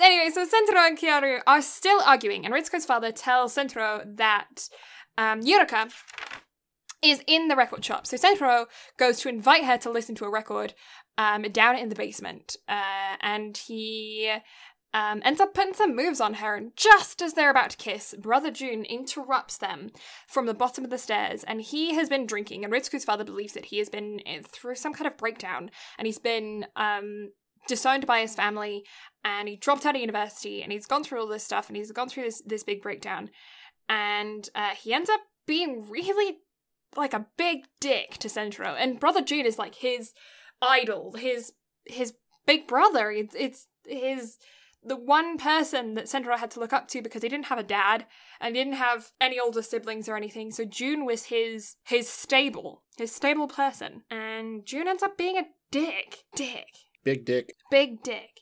But things end up escalating because of the things that Brother Jun says, and he pushes Sentaro, and Sentaro ends up punching him. Kyoru ends up finding out from Ritsuko at school and tries to make up with Sentaro. However, he's been selected for the festival committee and is super busy, and so life just keeps going. Sentaro is practicing with the band, and soon the festival approaches, with the two of them not having made up and have barely spoken within the past couple of months. During the rock show, however, something goes wrong with the amps, and the band stops has to stop playing because they can't play without any electricity. And so some of the seniors start hackling the group, and Sentaro ends up standing up to them. He explains that um, his bandmate, Art Kid, um, was the reason why he joined, uh, because his his friend, uh, Art Kid, had his family to look after, and he's trying to figure out a way to get money, and he's not really good at anything else. The only thing he's good at is music, and so he wants to prove himself and prove that he can take care of his family. And the way that he's going to do that is through music. And so he has all these big dreams. And that's the reason why Sentaro decided to help him with this concert, and even though it's a one time deal. And he also says they invite him then to continue on and, and say, You should be part of our band permanently. He says, I'm sorry, I can't. It's a one time thing because I'm keeping my partner waiting. Kyoru, who was backstage with his flashlight trying to find um, where what was going wrong with the cables, ends up overhearing this conversation and decides to step in to stop people from leaving the auditorium. So he goes to the piano and starts to play, and it doesn't take long before Sentaro decides to join in with his drum set, and soon the auditorium is buzzing. This is my favorite moment of the anime. This is my favorite episode of the anime. This scene where they play together in the auditorium is the peak of the anime, in my opinion. I'm intrigued by this because I figure the ending play together would be your like peak for the show Really? Um, I yeah no. For some reason, because this it's like a really nice reconciliation bit. it is a really nice reconciliation thing. I think personally, I prefer piano over organs, so maybe that's why. But I, But I who doesn't like organs? I want to eat your pancreas. Would be very disappointed with this. uh yeah no i i think i this this moment here for me i think it's also because it's the first time that Sentaro gets any kind of recognition as being a nice person because he's always been in fights up to this point all of his classmates are scared of him from when he was very young nobody likes him except for ritsuko and uh, Sentaro and now his bandmates but even then it takes until just before this performance for a couple of his bandmates to even recognize that he's a nice person and acknowledge that he's a nice person so this moment is kind of him getting getting to show everybody that he is more than just a thug. yeah. Hashtag not a thug. Hashtag not a thug. Um, and of course, it's also a moment for Kyoru because um, up until this point, everybody found him really unapproachable, and uh, he's because he's like top of the grades in classes. He uh, doesn't really talk to anyone because of his social anxiety. He's kind of keeps himself in his shell. And it's kind of this moment as well that people see another side of him. It's a huge moment of blossoming as people. Buttercup? Mm. No, no Powerpuff Girls. No. Okay. Did you use to No, no. Did you used to take buttercups and put them under your chin to see if you liked butter? what? Is that just an English thing? yes. Okay, so ha- have you seen a buttercup like the flowers? Yes. Okay, so if you pick them, if you pick them and hold them under your chin, they reflect the light. And if it reflects on your chin and it glows yellow, your chin glows yellow, you like butter. if it doesn't, What? you don't. I don't know. This is just a childhood thing that I did when I was little. It's just a one of those little superstitions. Nani? Yeah. I am intrigued by this. You have to try it. You have to find a buttercup and see if it reflects yellow under your chin. And if it does, you like butter. But as a cook, I know I love butter. Yeah, but you don't know officially until you try it with a buttercup. Here's a, a, a hint it always reflects yellow. It always reflects yellow unless you're in a dark room.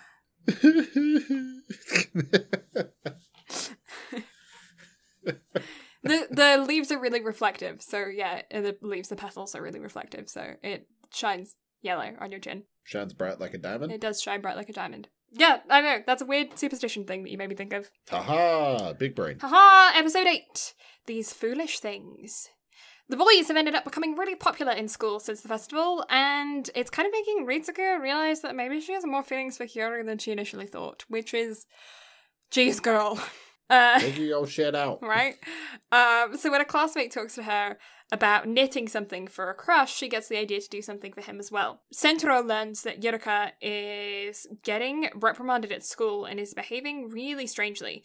So he goes to confront brother Jun about it. But Yurika and Jun um, have been re- getting really close despite his best efforts at pushing her away to the point of being a huge dick. Um, and uh, we also then discover that the reason why he's acting like a huge dick and the reason for his breakdown was because of trauma that happened during the student protest turned riots, where one of his friends was gravely injured to the point of not being able to play music anymore. And he ended up kind of betraying everyone in the riots because he was this huge like activist. He was doing the speeches, that kind of stuff. And um, after that happened, he just walked away. He still believes in those things. He just can't be a part of it anymore and all the people that he used to that used to support him and follow him now kind of see him as a traitor. Um Yurika mulans her hair in this episode. And yeah but anyway Sentaro is feeling really upset about what transpired. Um and so he ends up meeting up with uh Kyoru. But Kyoru takes him to tells him that he can't see what's around him and um, he needs to open his eyes because he still has someone that loves him. However, Ritsuko's feelings for Kyoru are rapidly developing, and Sentaro ends up putting two and two together, and now he believes that Ritsuko is in love with him. So now it's all confusing because Kyoru thinks that Ritsuko's in love with Sentaro, Sentaro thinks that Ritsuko's in love with him. Ritsuko's actually in love with Kyoru. Kyoru's been in love with her since the beginning, but she has changed her mind from being in love with Sentaro to being in love with Kyoru now, so there is reciprocation between their feelings, but Kyoru has been greatly hurt by her before. And Sentaro is not in his right mind either because he still has feelings for Yurika even though he wants to try and get over those. I don't understand what's going on. Huge mess. Huge love triangle quartet, except there's five of them. Septet. Septup. Tap, tap, Septet. Yep. tap. I don't know. Episode 9 Love Me or Leave Me. Ritsu and Sentaro end up going to their church Christmas party, and Kyoru is trying to distance himself from Ritsuko because he doesn't want to build the connection between them and he, he still finds being friends with her and being around her difficult. So he goes to a different Christmas party, but ends up feeling really out of place, and his social anxiety kicks in again because he's not into the music that they're playing. He doesn't know anything about modern pop or rock music. Um, and he just ends up thinking about the other two the whole time. Afterwards, he ends up bumping into Ritsuko outside, and he sees that she has uh, got her knitting on on her, and he assumes that she's knitting something for Sentaro because it's nearly Christmas Christmas again, and um, it's going to be his birthday again. So she he naturally assumed that as he like she likes him, according to him, in his mind she likes him, uh, that she is going to be knitting Sentaro a gift for his birthday. However, she is actually knitting it for him. Sentaro ends up apologizing to Ritsuko for not realizing her feelings, but she kind of brushes him off and says that he's glad, uh, and said, says that he's wrong. He's he's not gotten his, the right idea, but she also says that she's glad that he she heard this now and not a while ago because he he apologizes to her for not understanding his feelings and he's stumbling over his words as trying to find a way to turn her down. And she's like it's okay it's okay you got it you got it wrong um but she's yeah she's like i'm glad you told me now and not like a couple months ago because i'd have been heartbroken but he asks what she meant by that and she doesn't tell him so he still doesn't know that she was in love with him since their childhood i know i know it's just like if you just said if you just said i like your face Do you like my face? Cool. Let's face battle. It would be so much easier. So it's not kissing anymore, it's face battling. Yeah. Huh. And it's more entertaining that way. I mean, yes. But also yes. Yeah. Kissing is just like, yeah. Uh. I will press my however. face against your face hardly. Yes. And you will also do the same. And battle. It's more Round fun, right? one. Fight. Round one. Finish him. Okay, so Ooh, uh, that got dramatic. Wow. Okay, that went way more than kissing. so I found something that was extremely hilarious this week. hmm So Monica Rial and Chris Sabat, the voice actors for Bulma and Vegeta in Dragon Ball, frequently do cons together.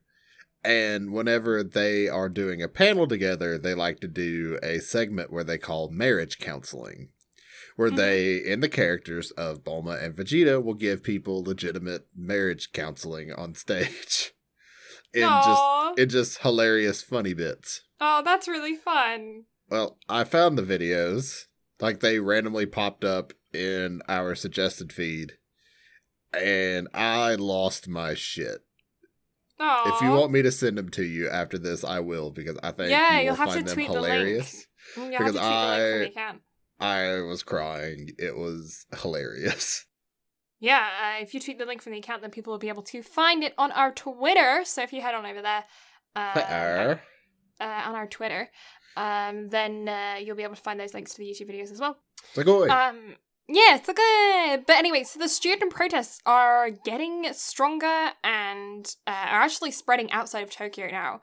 Um, and a lot of them are for like nuclear protests. There's a lot of student fee protests, a lot of anti-communism protests, a lot of things like you know very standard political statements, I guess, especially for the 60s. And Yurika has actually been set up for an arranged marriage. Jun is going back to Tokyo to fight the protests, but in a different way. He's gonna he's gonna go with journalism, uh, which I actually think is was a really good move for him. Um, but he plans on never returning, and he knows that it's going to be dangerous for him um, to go there, and so he doesn't want her to come along. Sentaro refuses to see him, and Kyoru ends up slapping him because he's like, "You have to go see Jun. Like this, you'll never see him again. He's gonna leave, and and that's it, and you'll never see him. So you need to." You need to say goodbye. I know that you're in a rough place with him right now, but you have all of these years of history together. He was literally your big brother for years. Sentaro ends up initiating a challenge, and the quartet kind of jam for one last time. Um, but it, it wasn't really a jam, a jam session, it was a full on battle of music between Jun and Sentaro. And Jun uh, ends up going to leave, but Yurika is waiting for him at the train station, and she asks him um, to take her, uh, about taking her with him. She asks him um, about his feelings for her, and he says that he, he can't take her with him because it's dangerous and she has her own life and and she's safe and and she's not from his world. And she thanks him for caring and just tells him and just as the train starts to leave um, he sees her crying and pulls her aboard last second as her parents are literally running to her saying how could you walk out of an arranged marriage meeting? And i'm like i would also walk out of an arranged marriage meeting Same. at the time. But yeah, so they they both end up on the train, heading to Tokyo together to start their new life. Tokyo. Hmm. Episode ten. In a sentimental mood, Ritsuko knits Kyoru a pair of gloves, and he's confused as to why she made them for him. He and not for Sentaro. The two. When did I write that? Nani? Talk. I just crossed the L rather than the T because I was writing quickly. That's what I read there. Oh, I just heard a lot of silence and I was like, Blue. No. Blue. Uh, the two talk about um, what they want. The the trio, sorry, talk about what they want to do in the future. And Kyoru um, knows that he wants to go into university. He's uh, in their uh, top classes. He's the best student of their year. He knows that he wants to go off to university. And um, Sen, he doesn't even know if he's going to make it to the next year. Ritsuko knows that she wants to be, she wants to go to college to become a teacher. But Sen, he uh he doesn't even know if he's gonna make it to third year at this point. So uh Kyoru ends up helping him study. Ritsuko is uh, really frustrating because she never admits her feelings, and I just want her to just say it, to just tell him how she feels. Express Um, yourself. Express, express yourself. Sen's father is coming back home, and he's feeling a whole lot of emotions about it. Kyoru, Kyoru gets, oh yeah, Kyoru gets a fever and ends up admitting to Ritsuko again that uh, he loves her, and but they don't end up actually making any progress. Uh, he just tells her that, that he loves her when he has a fever, and then nothing else happens. And she reciprocates. They're about to kiss, and he collapses. So what he knows, that- progress in a r- romance anime? right? Anyway, collapse, almost kiss, Yes. fails. fails. But then the school festival is coming around the corner again, and after last year's performance, everyone is super hyped to see the jazz duo play again. And uh Kyoru is super hyped to play with Sen again. He's he's really looking forward to it. But with the news of Sen's father coming, Sen is he's ready to leave. So he packs up his stuff and uh, he writes Kyoru a letter. And that is the end of episode 10. Nani? Nani? Episode 11 Left Alone. Kyoru knew that Sentaro was acting strangely, so he went to his house early on in the morning and saw him attempting to leave. So they end up getting into a fight, uh, but he manages to persuade him to stay. When his father gets home, he gives Sentaro a fountain pen and tells him that a child shouldn't refuse a gift from his parent, and it's uh, it's kind of like nice for him to be recognized by his not biological dad, but by the biological dad of his half siblings. Um, when his when he was previously a drunk alcoholic who kind of, I don't know if he was abusive to Sen. He was definitely neglectful. Jerk. Mm. Um, but yeah, his dad's back now and sober, and um, it's nice for Sen. It's nice for him to get recognized by the man he sees as his father, because I doubt his actual father even knows that he exists. It is nice. It Mm. is a wholesome family bonding, maybe? Is that the word I'm looking for? Yeah, I wouldn't necessarily go as far as wholesome, but it's healing. It's healing family bonding. Yes, not Mm. wholesome, but Getting there. Helpful. helpful. They're they're figuring it out. But the boys end up getting really into the festival and they start practicing like crazy. Even Ritsuko gets dragged into it. Um, and she's going to sing for them the day of the festival. And Ritsuko's dad is going to play the cello. And uh, it's going to be, they're going to have a great time together on the festival. They're practicing so hard and they're so excited for it. But on one evening, the night before the festival, Kyoru ends up leaving some sheet music behind, and Sen decides that he's going to catch up to him and take it to him. And as he does this, he ends up getting into a car accident. The next day at school, he's late for the festival and nobody knows where he is. And then Ritsuko ends up running up to Kyoru and tells him that his Sentaro has been in an accident. He doesn't know. And she doesn't know how bad it is. So he ends up running to the hospital. And that's when he finds out at the hospital that Sen wasn't the only one on the bike. And his younger sister was also on the bike behind him. And she is in critical condition. And Sen is only minorly injured, but um, his younger sister may never wake up. So Kyoru ends up going up to the roof of the hospital and finds Sentaro there, and there is the sheet being pulled off of him again that reflects back to the first episode when they first met. And uh, Kyoru ends up comforting Sen and allows him to cry, gives him permission to cry and grieve and, and feel anger and pain because as soon as it seems like something good is going on in Sen's life, something bad happens and destroys it all. He feels guilty, the fact that he was the one driving when his sister was injured, even though it was the car's fault that crashed into his motorbike. Um, and it was the first time he ever allowed his sister on his bike as well, because he had previously said that it was too dangerous for her. And but when Kyoru ends up waking up because he falls asleep on the top of the roof, Sen is gone, and he has left his rosary behind that was his only memory of his mother. Um, and when his sister wakes weeks later, no one is there, and he is uh, no one has seen him, and he's he's gone. He's he's left for good. Sad. Big sad. And it was Big around this point that I started to get like really ticked off with the show. Mm-hmm. Because again, I get it. They're trying to portray the characters in like a real human way. Mm-hmm.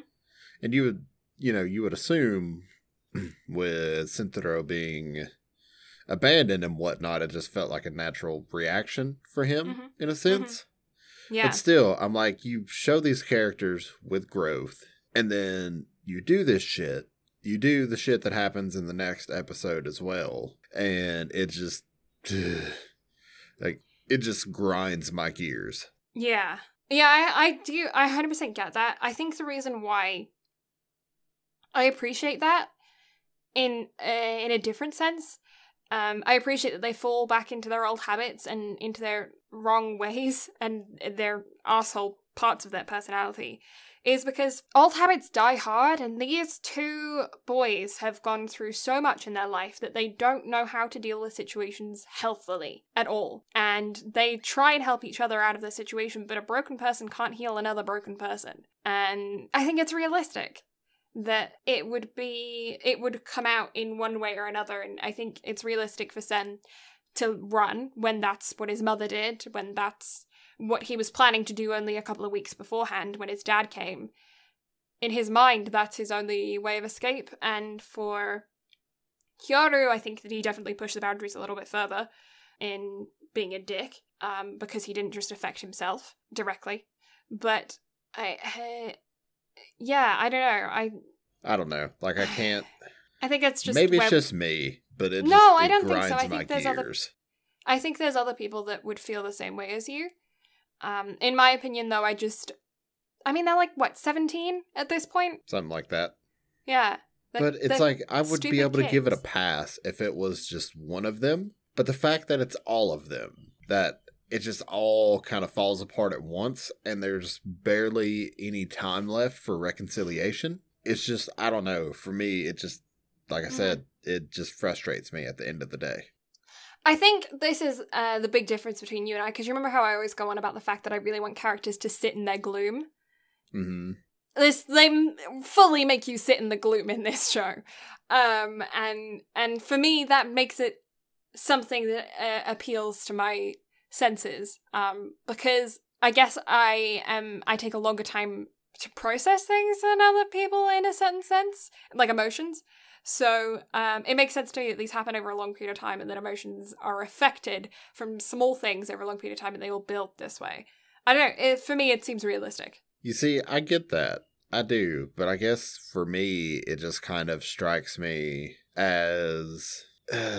Over the top. it's not. It felt more drug out rather than spread out, if that makes sense. I yeah okay. That's kind of where it kind of hits me. Like they could have spread it out more and let the characters all sort of, you know, had their moments of backsliding, but not let's do all of them at once with huge lapses of time with the show's inconsistency of time jumping to where it's a slightly confusing timeline on top of oh hey everything just immediately comes to a screeching halt in the last episode like Yeah, it just it just it's kind of jarring for me I can understand that. It personally wasn't for me. I like stories that are like I don't know. I don't know. I feel like you have to pay attention to a lot of the minor details in this to understand everything that's going on and all of the the minor things and and for me that's very satisfying for my brain that I have to focus on it 100%, Mhm. you know? I don't know i just on. felt like there wasn't enough consistency Mhm. with I can all understand of it that. for my taste But before we get on to our final opinions, we have one more episode to discuss All Blues. So, Sen, uh, having left, has really hit Kyoru hard, and he is having a really, really, really, really hard time with it. Um, to the point where he is not socializing with anyone at school. He's going through the motions. He managed to pick up his grades, but uh, they dropped for a while. But he's back up to being the top, and he goes through most of uh, the third year of his school as a loner. He's not really talking to Ritsuko because she reminds him of Sen. And then eventually, when Ritsuko does persuade him to go around her house for studying, he acts like a complete asshole douchebag dickwad and ends up telling her that he is going to school in Tokyo after she made him promise that he wasn't going to leave too, which was selfish on her part. But Mhm. Like I understand why she did because she was feeling abandoned from Sen, but like that's really selfish considering that that Kyoru is then feeling really guilty about having to tell her that he's going to school in Tokyo, despite for having having had the top grades in the school from the day he entered the school. Like he's worked his ass off for his grades. hmm And yeah, she ends up feeling really abandoned. The rest of the school year passes quickly, and uh, and soon enough they're they're graduating. Um, Kyoru leaves. Kyoru ends up leaving for Tokyo, but he makes sure to tell Ritsuko how he feels one last time and apologize to her.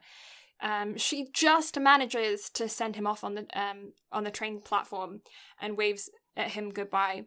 And then we are left with an eight years later moment. Kyoru is now a doctor. He bumps into Yurika, who is pregnant with Jun's child, and she shows him a photo uh, where um, Sen is a priest um, at a local church, at a church somewhere. I I don't think it is the church that they used to be at. I think it is a different church, but she's found him. Kyoru drops everything and runs to go find him, and when he does so, um, he uh, finds his drum kit in the church and ends up playing on the organ um, Moanin', the song from the first episode. And Sen smiles and says, I thought this day would come. I wasn't expecting it to be today. And then runs into the church and they have a jam session, reunited after eight years. And uh, end up running away laughing when Sen ends up getting in trouble from the father that is training him. The end. So what do you grade it? I graded a 9 out of 10 because it's right up my alley. It's the music is great. The OP not great. Didn't like it. Some of the animation aggravates me. For instance, Ritsuko's hair pisses me off a lot. But like, yeah, just that one thing aggravates me. Um but I really really like the storyline. I actually didn't cry the second time watching it through. I sobbed the first time watching it through. Second time I didn't cry. I shed like I shed like a tear out the side of my eye, you know, but I didn't like cry. First time I sobbed. It wrecked me emotionally, which is another reason why I think I have an emotional connection to the show. I am fully biased. Fully aware that I'm fully biased with this particular review. This is one that I watched that I completely emotionally related to. And I yeah, have an absolute huge bias with this one. So this is a 9 out of 10 for me because even though this show has flaws, it has a lot of technical flaws despite the fact that the animation is actually beautiful and the music throughout is fantastic. I forgive them all because I just love this show. So this is a 9 out of 10 for me. See, I feel like this one and Your Lie in April were the two shows where you and I both came in with biases towards the Mhm. show. Mm-hmm. But I feel like the biggest difference between this one and Your Lie in April is how far apart we are with kind of how our overall thoughts are with it. Your Lie in April I find incredibly draining to watch. This I don't find draining to watch, but I feel like it has the same emotional depth. I to me it does anyway. But Your in April I find draining. It exhausts me, and because of that, I have an incredibly hard time watching it, and it actually docks points because of the fact that I I struggle to watch it. It makes me exhausted. I need to recover after watching it. This is is less harsh on me. See, I felt like this one was more harsh on me because whereas Your Lie in April is emotionally draining, I feel like it's emotionally draining in a good way because obviously I go back and watch it every single year. Mm. Whereas this one, those last two or three episodes, it was a chore to watch those again because I knew what was coming. I knew how like how much it kind of tore me up watching it through the first time. Because I remember messaging you after we swapped shows the first time and just being like, what the fuck did you just make me watch? Mm-hmm. Yeah. But then watching it through this time, I was just like, I, I don't know. And it wasn't like it was a chore in a bad way. It was just like I knew what was coming, so it didn't. It didn't have the same as much. effect that it had. So therefore, its rewatchability for me docks points on it for me because it just doesn't. It doesn't have the same like emotionally scarring impact. I understand that. So six and a half, maybe leaning more towards a seven in my case. Without OP and ED, what do you rate it? Seven to a seven and a half. Okay. Yeah, that makes sense. I'm docking it a whole fucking point for that OP. OP is so bad. The ED is fine. Yeah. I'm fine with that. But ED that OP fuck that OP. Yeah, no, I 100% agree. I am not down for the OP, but that jam session in the middle just frickin' yeah. now, the point that stood out to me the most in the show was whenever they're in the basement and Richan starts singing The Sound of Music. Yeah, these are a few of my favorite things. Like that These are a few of my favorite things. like that was adorable. Yeah. I really enjoyed that. And they start sharing. and even watching it through the second time, like that's what I look forward to the most. Mm. Watching it through this time was just that scene because it's a joy just to have pop up there in the middle towards the end. Yeah. It was a little light towards the end of the tunnel Mm-hmm. before I knew the tunnel was going to collapse and crush my hopes and dreams. Yeah, it was needed because they'd gone through so much as a trio, and they'd specifically the boys had gone through so much emotionally that it was. It's just a time for them to be a little bit happy, and then of course the world collides with hmm death. But, But yeah, I I really like the show. I am very interested to read the manga. I want to know more. I want to know more. and don't get me wrong, I did enjoy it. Like I know it realize or it sounds like I'm sitting here dogging it. It's not that I didn't enjoy it. It's just I feel like with this being my second watch through of it, I needed to talk more about my bitches and moans with it. hmm and the stuff that I enjoyed because I do enjoy the story. It is a very good story. It's just I don't know something about it watching it through, and maybe it is because of the podcast. Maybe the podcast has turned me a little bit more cynical with how I kind of look at shows. hmm Because I've noticed even whenever I'm watching stuff casually now, I'm sitting there trying to pick it apart.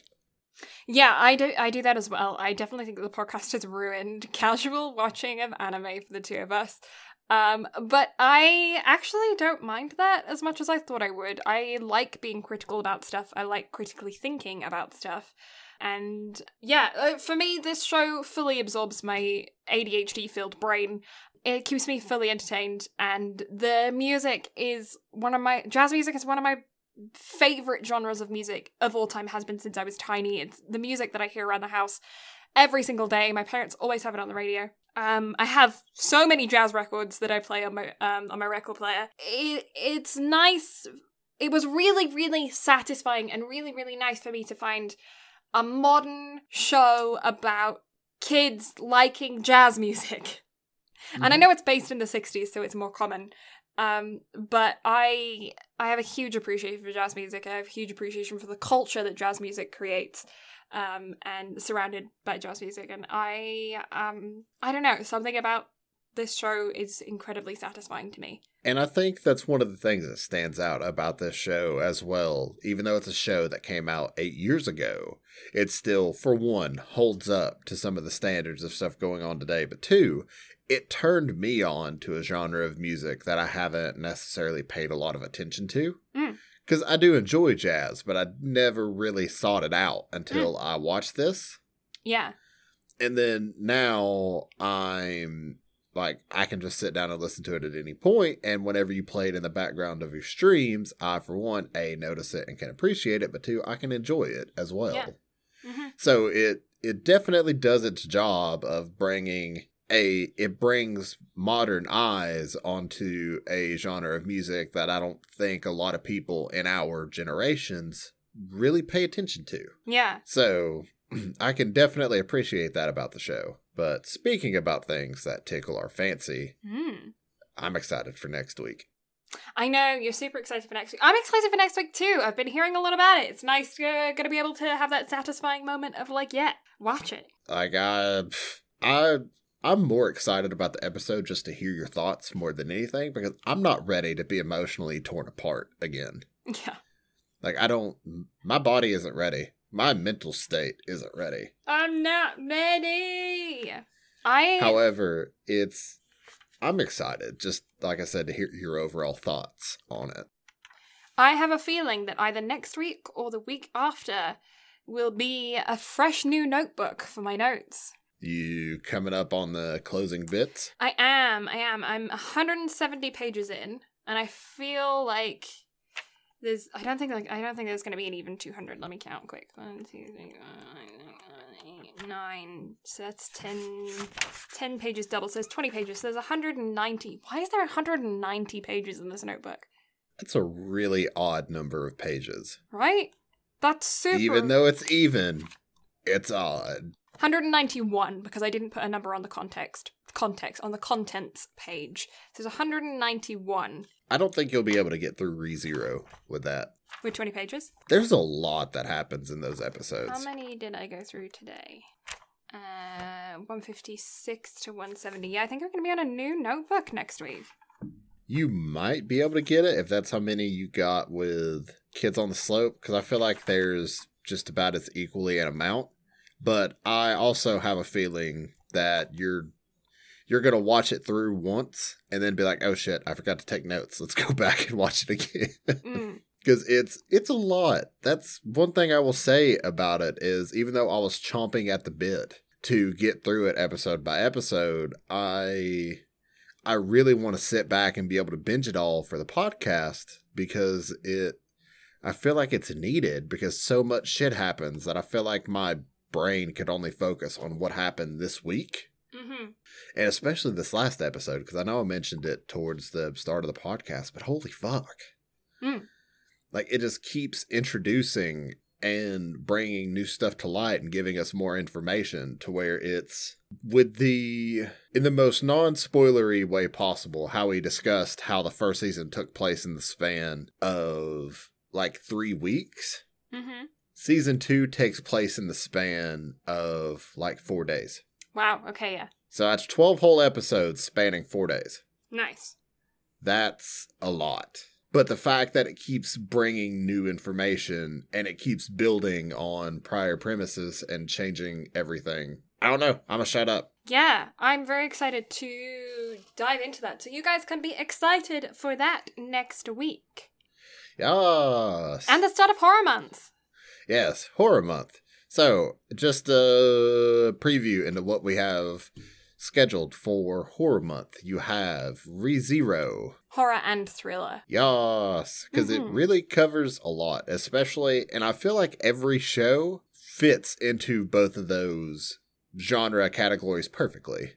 Yeah, I agree. So, what you have to look forward to ReZero Season 2, Part 1. We will fully intend on doing Part 2 after the end of the winter season, whenever it picks back up. Mhm. Then you have Tokyo Ghoul, Dead Man Wonderland, and also let me iterate it's Tokyo Ghoul Season 1 because I although I would love to hear Blue's thoughts on everything after s- season 1, I don't want to talk about it cuz that's it's bad.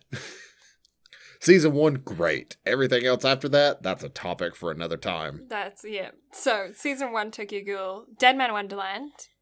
and one of my top anime for was it 2019 2020 i can't remember i want to say 2019 but the promised neverland season one Mm. i am so excited for this one because it's such a fresh new concept on a fantasy world it's not necessarily an isekai because there's no reborn people but it's definitely a fantasy world horror thriller Mhm. but just the way that they animate fear in that show, it's unlike anything I've seen in any other show. I'm like excited. episode one is an immediate like hook. So I'm excited. I'm I would definitely look forward to hearing your thoughts on Yeah, yeah. Well, a couple more exciting things are going to be happening this month. I am finally going to be sharing some of my night terror stories because you guys know that I am a night terror sufferer. I have them a couple of times, uh, probably about once a month, once every other month, maybe. I'll get a night terror. I am a frequent nightmare, but night terrors I get uh, less frequently. But I have quite a few. I've had them since I was very, very small. I was supposed to grow out of them and just didn't. Um, and so uh, I've mentioned them a couple of times on, on the podcast before, but we've never actually discussed them because we were saving them all for Horror Month. So, yes, you will get to hear the stories that happen in my brain, the scary night terrors in my own head. Also, other things you can look forward to this month between Blue and I. I am coming out of my semi retirement for streaming hmm. because I greatly look forward to Spooky Month for the sole fact of horror games. Horror games galore. Yes. So And also, there will be a lot of joint horror streams between Blue and myself, not like us playing horror games together, but me absolutely scaring the shit out of her and other friends with Dead by Daylight. Yeah, yeah, maybe some other horror games as well. Brad is uh trying to get me to do all the horror stuff, and horror is not really a genre that I am too familiar with. And um because of that, I tend to have some pretty bizarre reactions to things. It's going to be a fun month. So yeah, get get yourselves hyped for that. I also have never seen That's not true. I have seen one or two horror animes, but very few horror animes. This is a genre that I'm stepping into pretty much blind, I guess. Pretty much blind. I don't know. I always say completely blind. I have seen Deadman Wonderland before. I've seen a couple of others, uh, but I'm not hugely familiar with this genre. And I know that uh, horror specific animes are a massive genre of anime that people are very um uh like hot about like there's a lot of discussion about it a lot of people that have very strong opinions on it which i love to see i love when you get those um, really intense discussions between people that have um, really strong opinions on stuff, so long as it's always nice conversation. But like, I love it when you hear people be really passionate about what they talk about. And I'm excited to be a part of the community.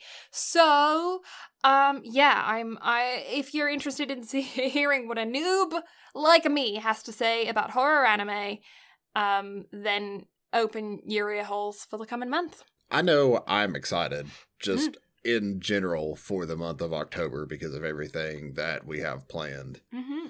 But yeah, definitely look forward to what October has in store because we have a lot of fun stuff planned. We have a lot of fun joint project thingies planned, fun stories to tell, all of that fun stuff. Yeah, all that jazz. So if you want to be a part of and or watch all the stuff that takes place in Spooky Month, you can follow us on Twitch, myself at Brad Carter Gaming and Blue at Blue Lavender on Twitch. Blue streams Monday through Saturday, except for Wednesdays, and you're taking Thursdays off now I as well. Yeah, I'm gonna. So I'm gonna be streaming Monday, Tuesday, Friday, Saturday for um the foreseeable future. I have had a lot of art requests that's been taking up a lot of my time, which I'm very, very excited about. And we are going to be pre recording a lot of stuff throughout October for November when I am in Japan. So I am going to be super busy throughout October. So I decided to take Thursday as well for us to be able to record and do podcast stuff on Thursdays too. So um, yeah, I'm now going to be streaming Monday, Tuesday, Friday, Saturday. Blue also has a Twitter and Instagram at Blue Lavender STM where she posts stream updates, art pictures, pictures of her adorable dog Tilly, who also has her own Instagram at the best Tilly Bean. Yes. And if you like our Brattle Doodle Dandy over there, as he said previously, you can find him on Twitch at Brad Carter Gaming, or you can find him on uh, uh, Instagram at Brad Carter Gaming as well. He also runs our Instagram and Twitter at B&B Anime. And if you like our stuff, you want to know what our faces look like, and you don't feel like heading over to our Instagram or our um, streams, you can find us on our website along with an archive of all of our previous episodes, some background information on us, what we've been doing in life, and some friends of the show, things like that. You can find out all of that information at www.bnbanime.com. We also have a YouTube channel where we have all of our previous archived episodes, and you guys can leave us comments on there uh, directly on the episode so that we can see them and respond to them.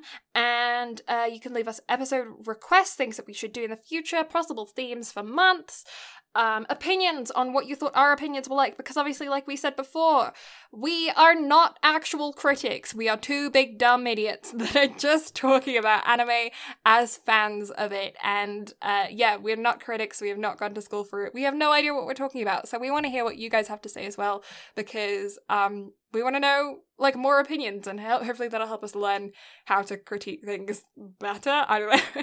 I don't know. We want to know what you have to say as well. So hit us up in those comments down below in our YouTube videos. We always love to hear from you guys. Yeah, especially if you have insight on topics that we have absolutely no clue what the fuck we're talking about. We're just kind of rambling on about stuff. Yeah. Please enlighten us because I, as much as Blue and I love anime, there's still So much a lot that know. we have to learn. So Exactly. if you have any more insider information, please tell us because we are always down. Yeah. And I also f- forward anything that the podcast get directly to Blue, whether it be comment suggestions, etc. yeah, we we definitely see everything that you guys post, and we love that you guys interact with us. Um, also, remind me, uh, reminding you, I'm I am re- tell me I am reminding you about art anime. I want to know if there's an art anime out there. If any of you guys have heard of an art anime, an anime featuring art, an anime surrounded by art, I want to know about it. I am an artist. I like art. I want to watch an anime about it. So if you have any, and if if you haven't, okay, if you don't have any, I maybe we should boycott a studio until they make it. I don't know. You tweet at them a million times until until um there's an art anime out there because there should be because anime is art. That anime is drawing and drawing is art. You know, okay, so out of all the studios that we've covered so far, of all the anime, what studio would you want to make an anime about art? Because I have Ah. one that immediately comes to mind Okay, what? Kyoto Animation. Oh yeah. Well, yeah. Yeah. Like, out of any studio that I've ever seen anything come out of, Kyoto Animation is the studio I would want to see do something about art. That would be super cool. So, Kyoto, if anybody's listening, although I highly doubt anyone is, please, I'm begging you. Blue is begging you. Make this happen. Yes, we want an art anime. But yeah, I think I think that's everything. yeah. Yeah. So, thank you all so much for listening. Blue and I greatly appreciate it. Next week begins Spooky Month and also brings about ReZero Season 2, Part 1. But, so, look forward to that. But until then, we'll catch y'all next week. Bye bye. Bye.